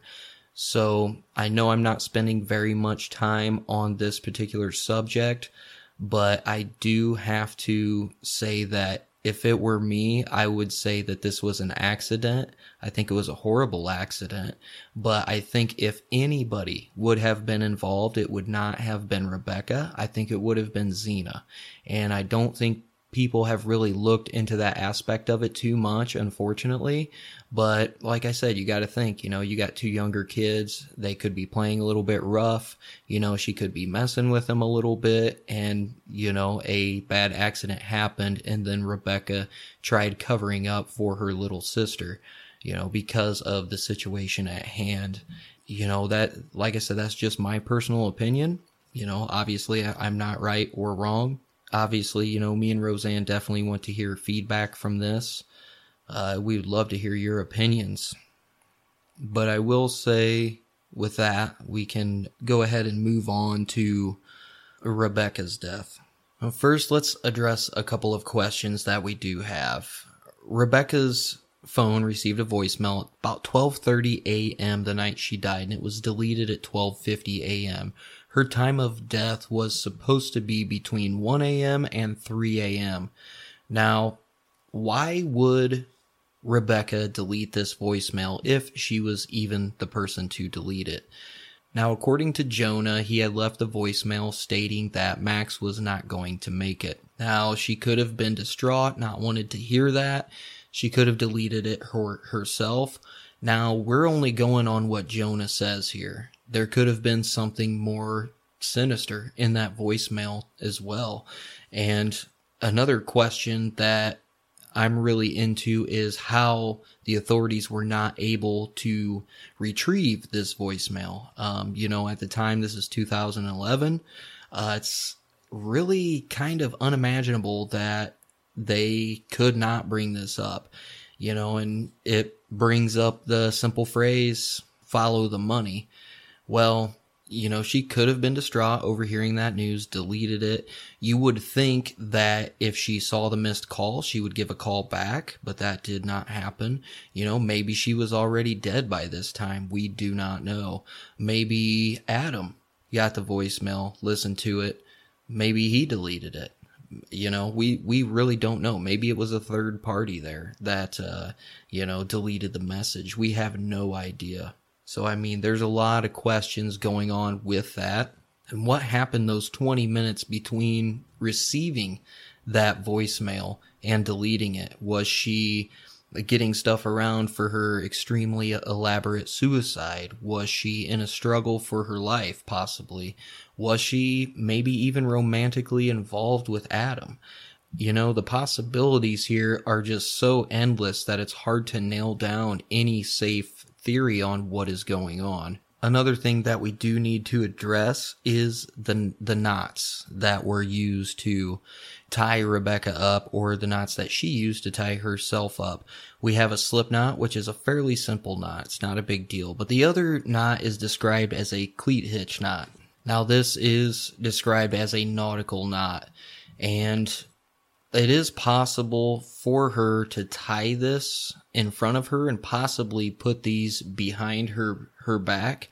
But the real question is, would Rebecca have had the knowledge? Now, as we know, Adam Shacknai was a tugboat captain, so he is extremely familiar with nautical knots, almost to the point where a lot of people think that this is this is no coincidence whatsoever but a lot of people also forget that Rebecca has spent enough time on boats that there's a good possibility she also knew how to tie this knot herself.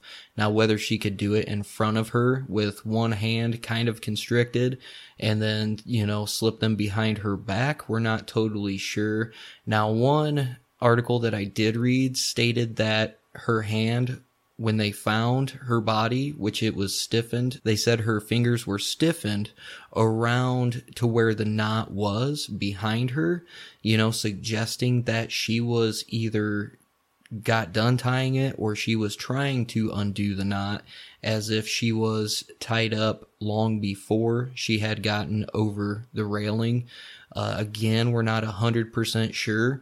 So, you know, that's one of those so, you know, that's one of those questions that is very, very lingering. Personally, I will give, you know, my personal opinion on, on what I think happened at the end of this, but that is one of those things that, you know, a lot of people forget, I think, is that Rebecca did spend time on boats, so it's not out of the realm of possibility to think that she did have this knowledge as well. Another thing that we do have to address is when Rebecca went over the balcony, the bed that the rope was tied to, it only shifted about seven and a half inches.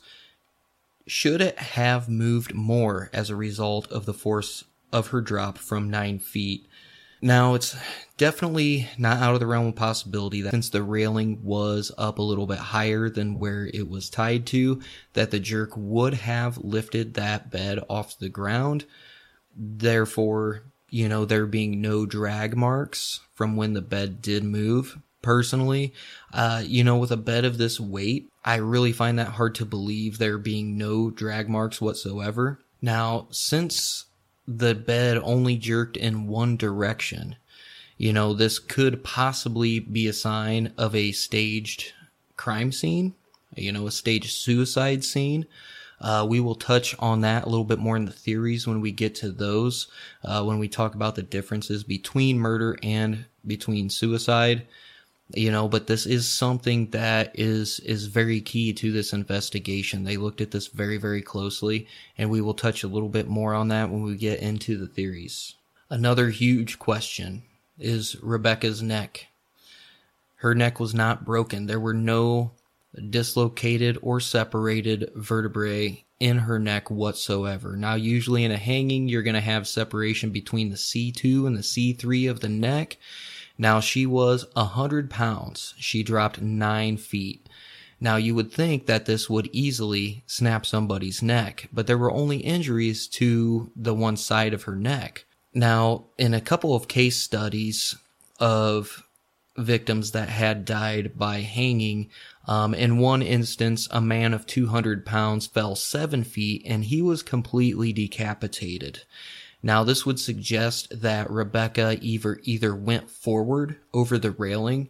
Uh, that w- that would explain how her neck was not broken because if she did go forward, um, I mean, she was bound, you know, be hands behind her back, her feet together that she would have not been able to grasp the railing to jump over. She would have had to go almost head first. There's no other option. Or she was either thrown. Um, now there were no other prints on the balcony, no other footprints or anything like that, but they did a study and it is possible to throw a person who weighed more than her. They used a 120 pound dummy that was restrained the same way as her, and they were able to throw them headfirst over the railing without setting foot on that balcony. So that is a very interesting little fact. Now, if she would have gone over head first, then that would have kind of dulled the impact of the rope. And when I say dulled, I mean there wouldn't have been such a fierce snagging reaction. Um, it would have snagged a little bit, and this could possibly explain why there were only injuries to the side of her neck, and that could have possibly caused her body to kind of sway to the left or to the right, depending on which direction the knot was tied. So, you know, that is something that we have to keep in mind as well. It's it's extremely odd, but I will say this, from a height like that, if you jump feet first, it is impossible, and I consulted doctors on this it is impossible for your neck not to break. I will say that. Now, the different accounts of mud being on her feet. A lot of people say that, you know, this was from the balcony. The balcony does not have a lot of dirt. It has a little bit of dirt, but if you go by some accounts that say that her feet were caked with mud, you know, that kind of discredits the other accounts. So it's really hard to determine uh, what actually is true and what actually is going on here, unfortunately. Now, there's two scenarios. She could have been running for her life through the courtyard uh, while being chased by Adam, or possibly even um, Nina, who was uh, Dina's twin sister. We're not exactly sure of that. Now, Dina and Nina, uh, the twin sisters, they had solid airtight alibis, supposedly. Um, I don't know how much stock I put in that, depending on who was the person who said, yeah, they were here. I would love to know who, I would love to know who said or who were the person that confirmed their whereabouts. I would really like to know that. So it's, it's hard to put a lot of that into perspective.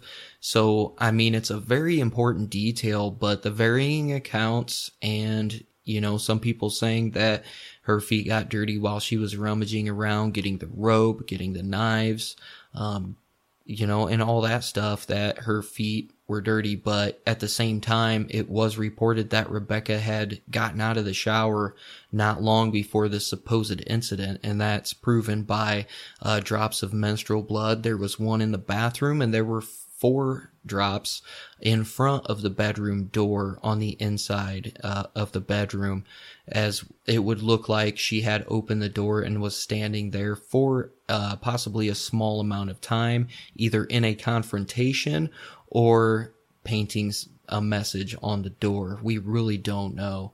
All right the next thing we are going to touch on is the the two autopsies all right? Now the first one concluded that this was suicide.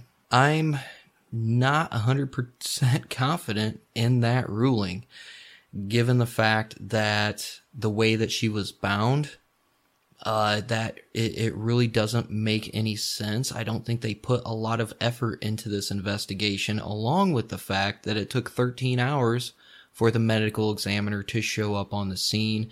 And that doesn't even account for the fact that when you saw a woman bound like this, whether she was hanging or not, uh, Adam Shacknai is called in 911 automatically assumes that it was suicide.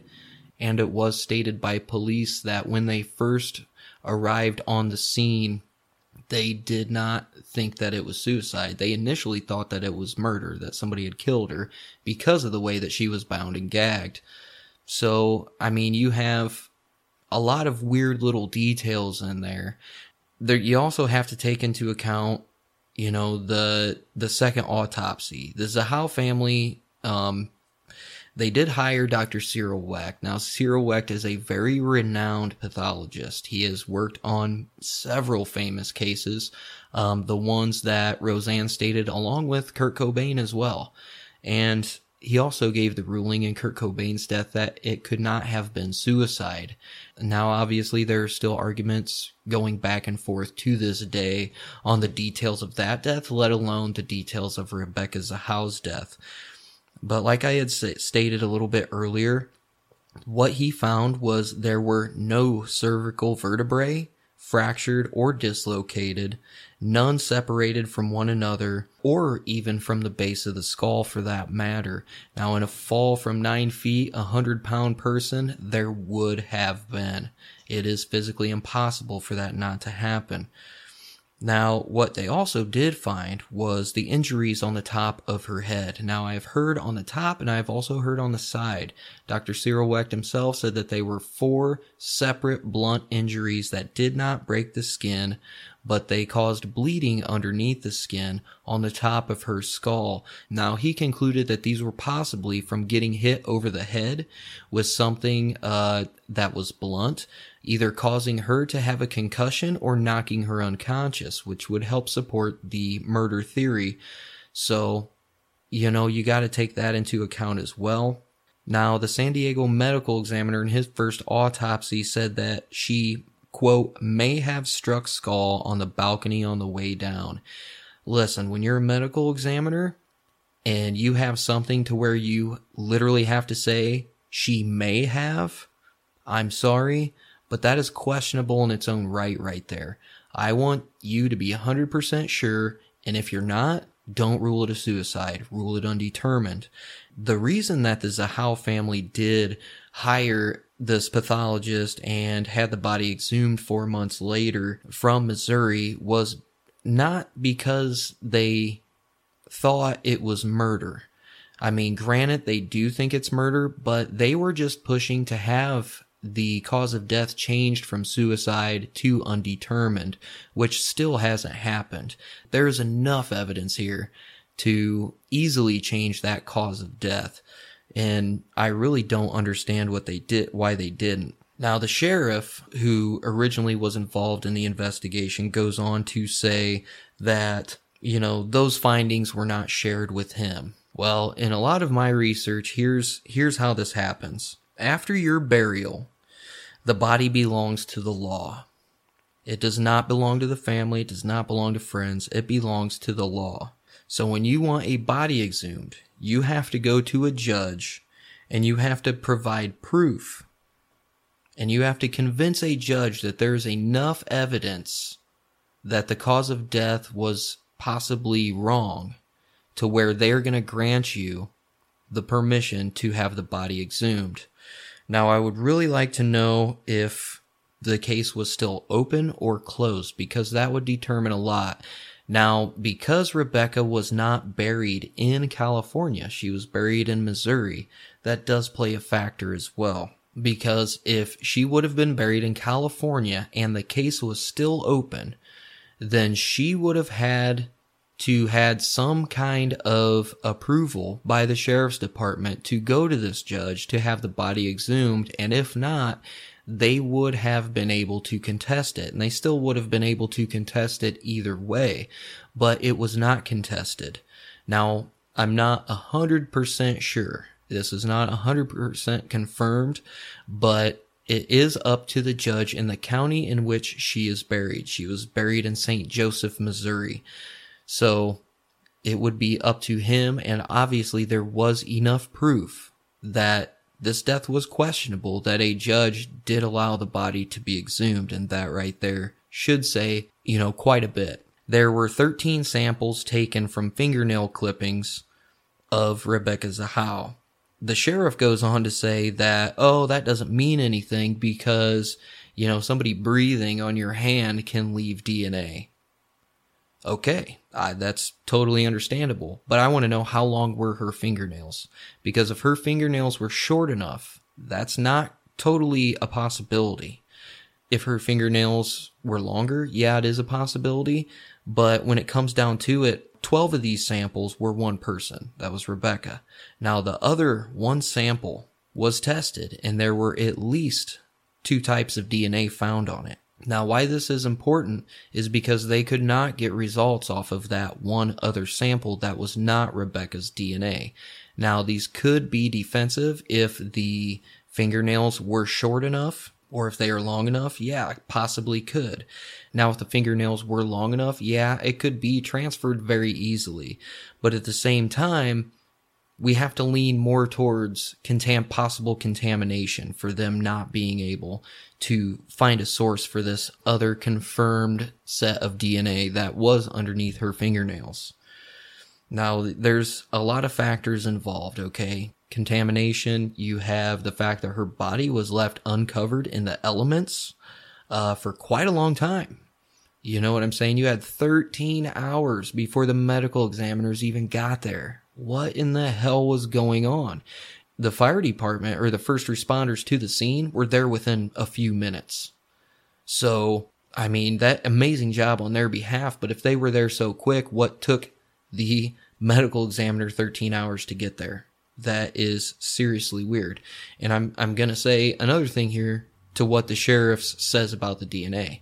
Okay, so you're going to sit here and tell me that somebody can breathe on a fingernail and leave a trace of DNA. But when it comes down to a crime scene, you're telling me that a man who admittedly took a gag off of her mouth and cut her down left absolutely no trace of DNA anywhere. And that includes in the room. Because the reason that that is so weird is because not even Rebecca's DNA was in the room. On the tube of paint, on the paintbrush, there was no sign of her DNA anywhere. You don't find that odd, Sheriff? You know, you're sitting here saying that, oh, well, it's easy to transfer DNA. All you have to do is breathe on somebody's hand and bam, there's DNA. Okay, so where's all the DNA at when it comes to the crime scene? What, uh, what happened to it? The knife that she supposedly cut the rope with? There's no DNA on the handle. There's only DNA and her fingerprints on the blade of the knife. Now, how does that make sense? It doesn't.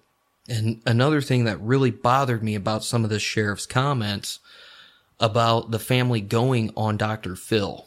Okay. Now, yeah, he is an entertainment psychologist, and I'm just, I'm going to tell you right now, not a huge fan.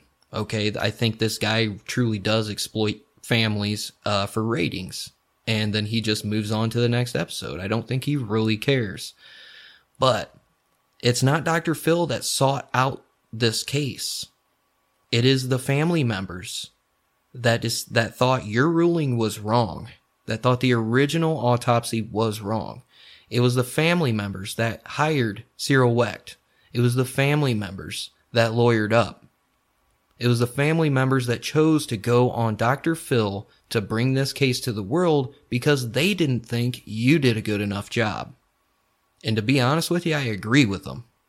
Because if you get down to the brass tacks of this crime scene, it is literally the cleanest crime scene in the history of crimes.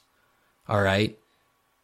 So don't sit here and bash Dr. Phil and bash Cyril Wecht and bash the family members by saying, you know, oh, you're just, you know, you're playing on their, on their feelings. You know, this is, uh, you know, you're hurting their feelings. All you're doing is, is dragging them through the mud and all this other, you know, total crap when you didn't even have the decency to cover up this woman's body. You left it uncovered for helicopters to go through and take pictures. You had neighbors going through taking pictures. So don't sit here and tell me you feel for the family and you care about their feelings when you can let this happen, but yet you get all, all angry when the family doesn't trust your results and goes to national television and hires a separate pathologist. Now, whether the case was closed or open, and depending on the state and the judge, Cyril Wecht didn't have to share any results with you. He is an independent pathologist.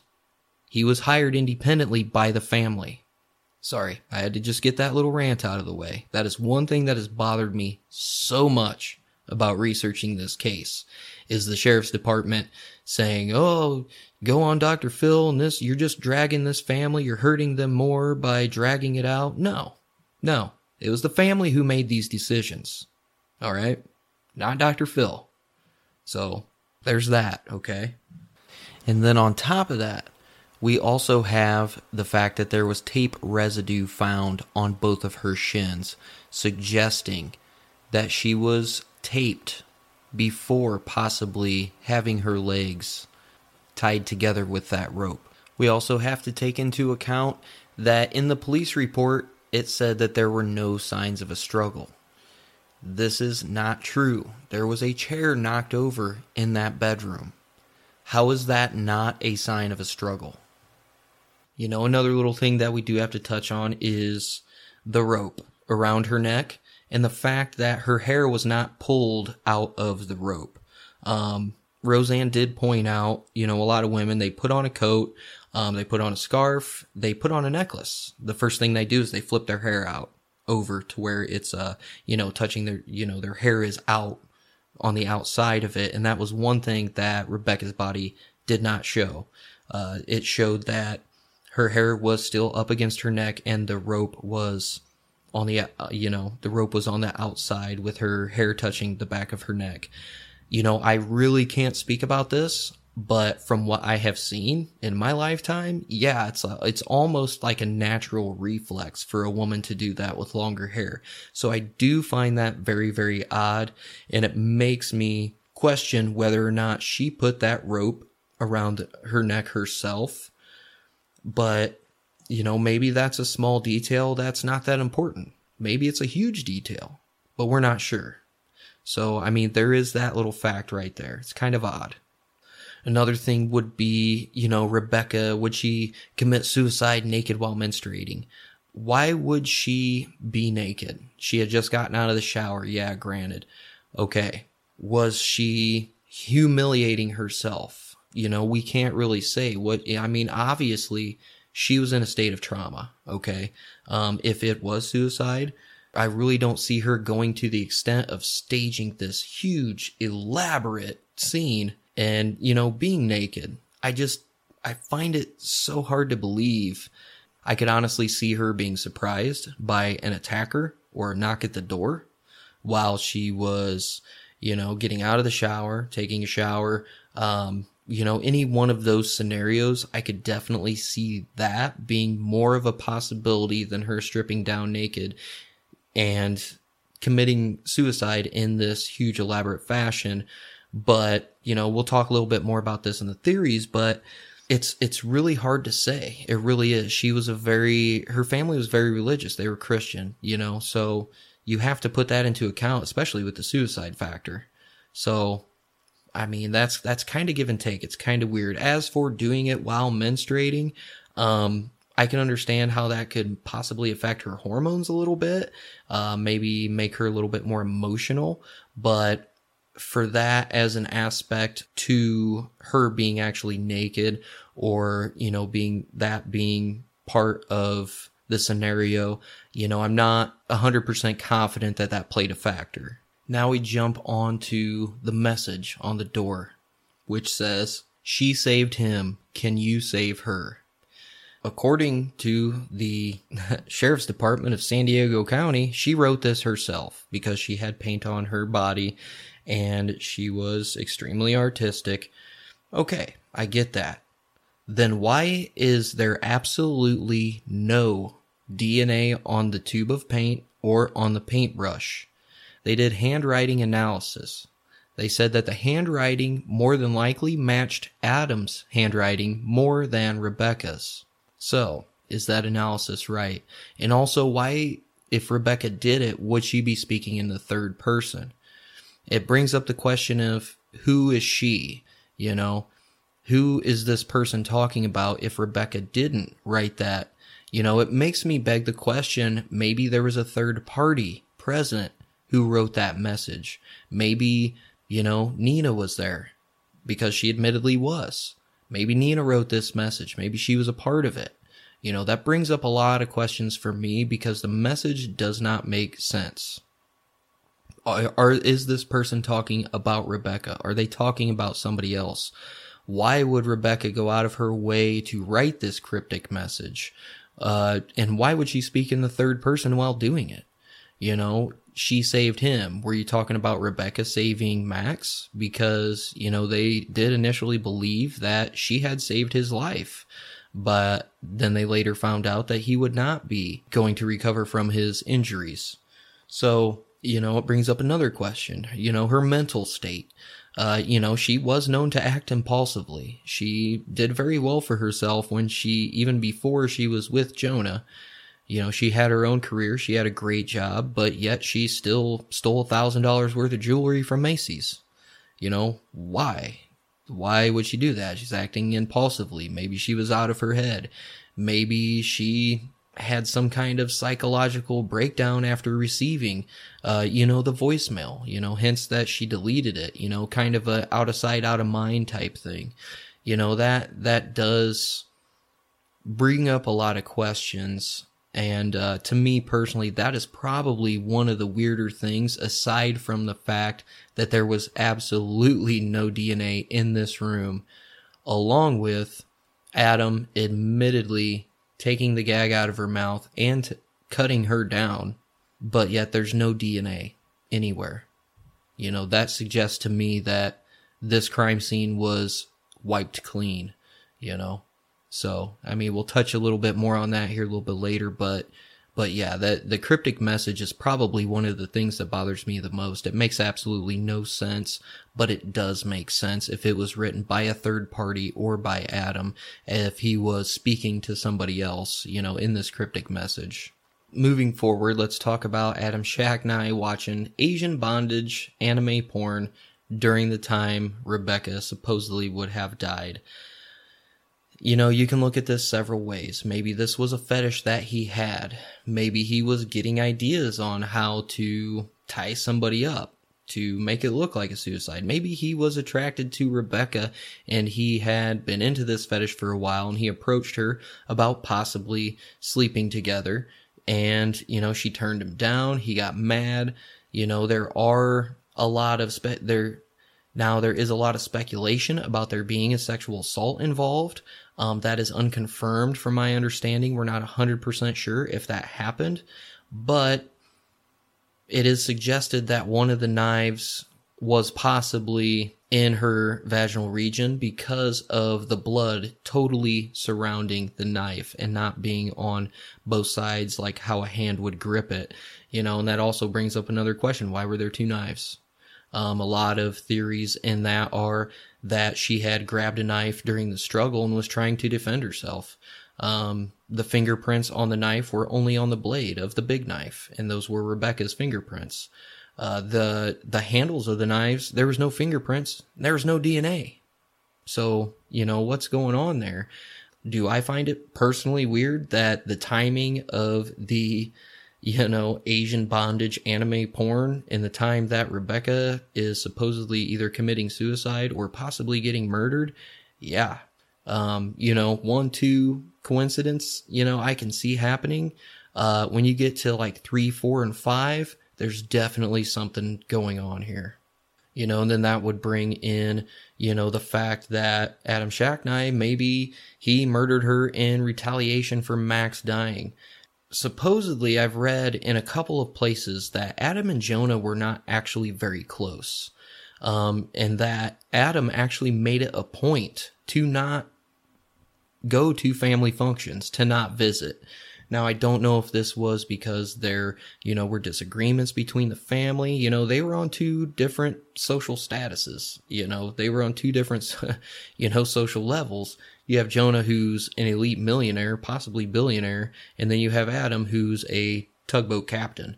Um, so if something happened to Max, you know, if Adam's not even involved with the family at all, why would he be flown in or why would he fly in and why would he stay at the guest house and not be at the hospital visiting Max? Um, there is a really strange theory about this and we will get into that later. But that is one thing that that really bothered me because if that is true then you know that would shed a lot of light on the situation on whether or not him and adam were actually very close and whether or not he was even very close with max at all. You could see this being a definite possibility. It's very easy to imagine this and this is obviously one of the most popular theories out there. And with that let's jump into some theories. Now, some of these are kind of little tidbits that I picked up. Some of them are more popular than others. I'm going to try to go with probably the least plausible to the most plausible.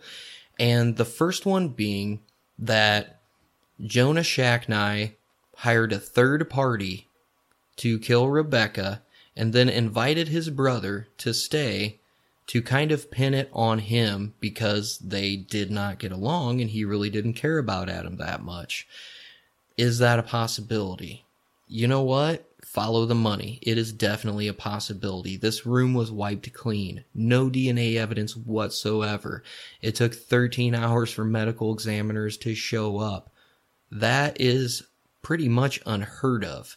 This is literally the cleanest crime scene you will ever see, and that also includes the fact that Adam admittedly cut her down, admittedly took the gag out of her mouth, yet there's no DNA evidence of him or her for that matter even being in the bedroom. There's no footprints on the balcony besides one of her footprints, and it kind of shows her toes a little bit, but that's about it.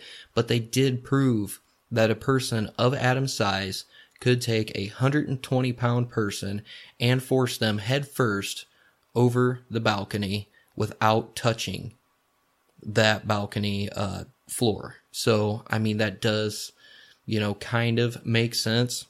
Going on the third party being involved, that would explain the entire scene being wiped clean if it was a professional. So, even though it's not that plausible of a theory, it's still plausible. It's still not out of the realm of possibilities. It's very easy to believe, judging on the crime scene, the lack of evidence, the timing. And if it is true that Adam and Jonah were not close, you know, this kind of would make sense. Especially maybe even if Nina was involved. You know, we do not know. The next theory. Um, and these two are you know, right, right with each other. They're not more plausible or less plausible than either one. But let's go ahead and talk about the suicide theory. Was Rebecca distraught over what happened to Max? I mean, it was pretty obvious. Um, when she even, you know, picked up Nina from the airport, Nina was badgering her so bad about more details about what happened. You know, Dina was badgering her so much about what happened. Now, when she gets a voicemail finding out that Max was not going to recover from his injuries, this could have possibly sent her over the edge. I'm no psychologist, but it might have even caused some kind of psychological break. Now, Rebecca being a Christian, she would not want to shame her family with a suicide. She would not want it to look like a suicide. So there is one theory out there that she committed suicide, but she made it look like a murder to kind of save face for her family and herself, which in all honesty, it, it makes sense. It really, really does. There were, there was paint on her, which would suggest, you know, that she did write the message. She possibly had knowledge on nautical knots you know, which would explain, yeah, you know, possibly she did know how to tie this knot. You know, could she live with knowing that either her or her sister were possibly partly responsible for Max's death? I mean, she knew that she would never hear the end of it if Max would not recover. She would go to court, go to a civil court for wrongful death. You know what I'm saying? Just like, eh, you know, Adam has just recently dealt with you know, you you can see that. You can you can totally see that. Was she totally ashamed about what she did? Did she, you know, create this huge, elaborate, just absolutely crazy crime scene, and then wipe it all clean, and then commit suicide? You know, it's a possibility, and maybe she made it look like a crime scene, possibly, to save herself and save her family from the shame of it being a suicide. You know, that's definitely a possibility. Uh, then we have to look at, you know, the percentages of women who commit suicide by hanging. So, roughly 62% of females who are successful in suicide have previously tried it. So, we have to take that into account as well. But on average, roughly 25% of female suicides are by hanging. Now, are we going to lower this percentage because of all the elaborate details involved? No, I think it's kind of safe to say that one in four do commit suicide by hanging, and a lot of that is unfortunately vanity. You won't see a lot of suicides in females by hanging or firearms because of the fact that they want to look good uh, in a coffin. And I'm not, you know, saying that to offend anybody, but that's straight up fact. You can look up the statistics, okay? So you have to take that into account as well. Now we have to look at the murder aspect of this. Let's say Adam strangles her. that would explain no neck break. That would explain injuries just to the side of the neck. Let's say she was already either unconscious or had a concussion while he did this. That would explain her hair being inside the rope and not on the outside. That would explain the four hits of blunt force trauma on the top of her skull and the fact that even if her even if he did throw her body over the balcony, he could possibly have done it without setting one single step on the balcony porch and he would have had to push her body over head first. Now this obviously would kind of be like a swan dive type deal. The the rope would catch and it would swing her body side to side, which would not cause a neck break. So that does make sense. Now, the fact that it took 13 hours for medical examiners to show up, that is a huge deal for me. I don't understand that part. I really don't understand how the crime scene was absolutely magnificent cleaned of DNA. Literally, the tube of paint, the paintbrush that she supposedly wrote these cryptic messages on had not even her DNA on them. Or, you know, quite possibly, maybe she did write that cryptic note on the door, but maybe she didn't do it willingly. Maybe she did it against her will. Because I'll tell you this it's amazing what you will do that you don't want to do when there's a gun pointed to your head or a knife pointed to your back or to your throat. You know, that's another question that we have to throw in there as well. There were two knives found on the scene. One of them had Rebecca's fingerprints, but they were only on the blade, and that includes her thumb as well, was on the other side of the blade. Could she possibly have been bound and woke up and tried to escape, get a knife, tried to cut her way out of the ropes. It makes total th- sense to me personally. Like I said, follow the money. Is there a means, motive, and opportunity? Oh, yeah, there are all three of these right there, blatantly obvious in this very suspicious death. And, you know, my personal opinion, I gotta say, if I had to go for anything, it would be a definite murder. It would be a homicide, if not undetermined at the very least. But I can tell you right now, I would not be writing suicide on this death certificate, especially when you have witnesses that, you know, that heard a female call for help. They say that, oh, well, we thought it was kids in the area just messing around. You know what? Maybe it was Xena who found her body. Maybe it was Nina. Maybe she was involved. Maybe, just maybe, this might just sound crazy, but maybe Rebecca was calling for help. I know, I know it sounds crazy, but if you look at all the tiny little details in this case, it makes perfect sense. Now, if you know, Adam recently was found liable for her death uh, in a civil trial. How the burdens of proof work are in order to get a murder conviction, you have to be able to prove beyond a reasonable doubt. That requires the elimination, literally, of every single reasonable doubt.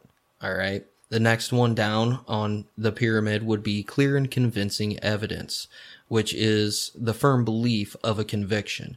Next one down would be preponderance, and that would be, you know, more than likely, you know, there's not enough proof to be able to prove this. Next one down is probable cause. You know, this would say that the facts and circumstances uh, lead an ordinary person to believe that this person did commit the crime. In order to be found responsible for somebody's death in a civil suit, you have to be able to prove beyond a reasonable suspicion. And what that means is there are specific and articulable facts that can prove that this person was responsible for this other person's death, but there's enough counter evidence to not be able to prove beyond a reasonable doubt that this person actually committed this crime. So that's pretty much where we stand on the case today, unfortunately. You know, keep following this one in the news. I believe, uh, Shaq had to pay Rebecca Zahau's family $5 million. And, you know, a lot of people say, oh, they, they just wanted the money, blah, blah, blah. To be honest with you, no, they didn't. That amount was decided by a judge. It was not decided by the Zahau family.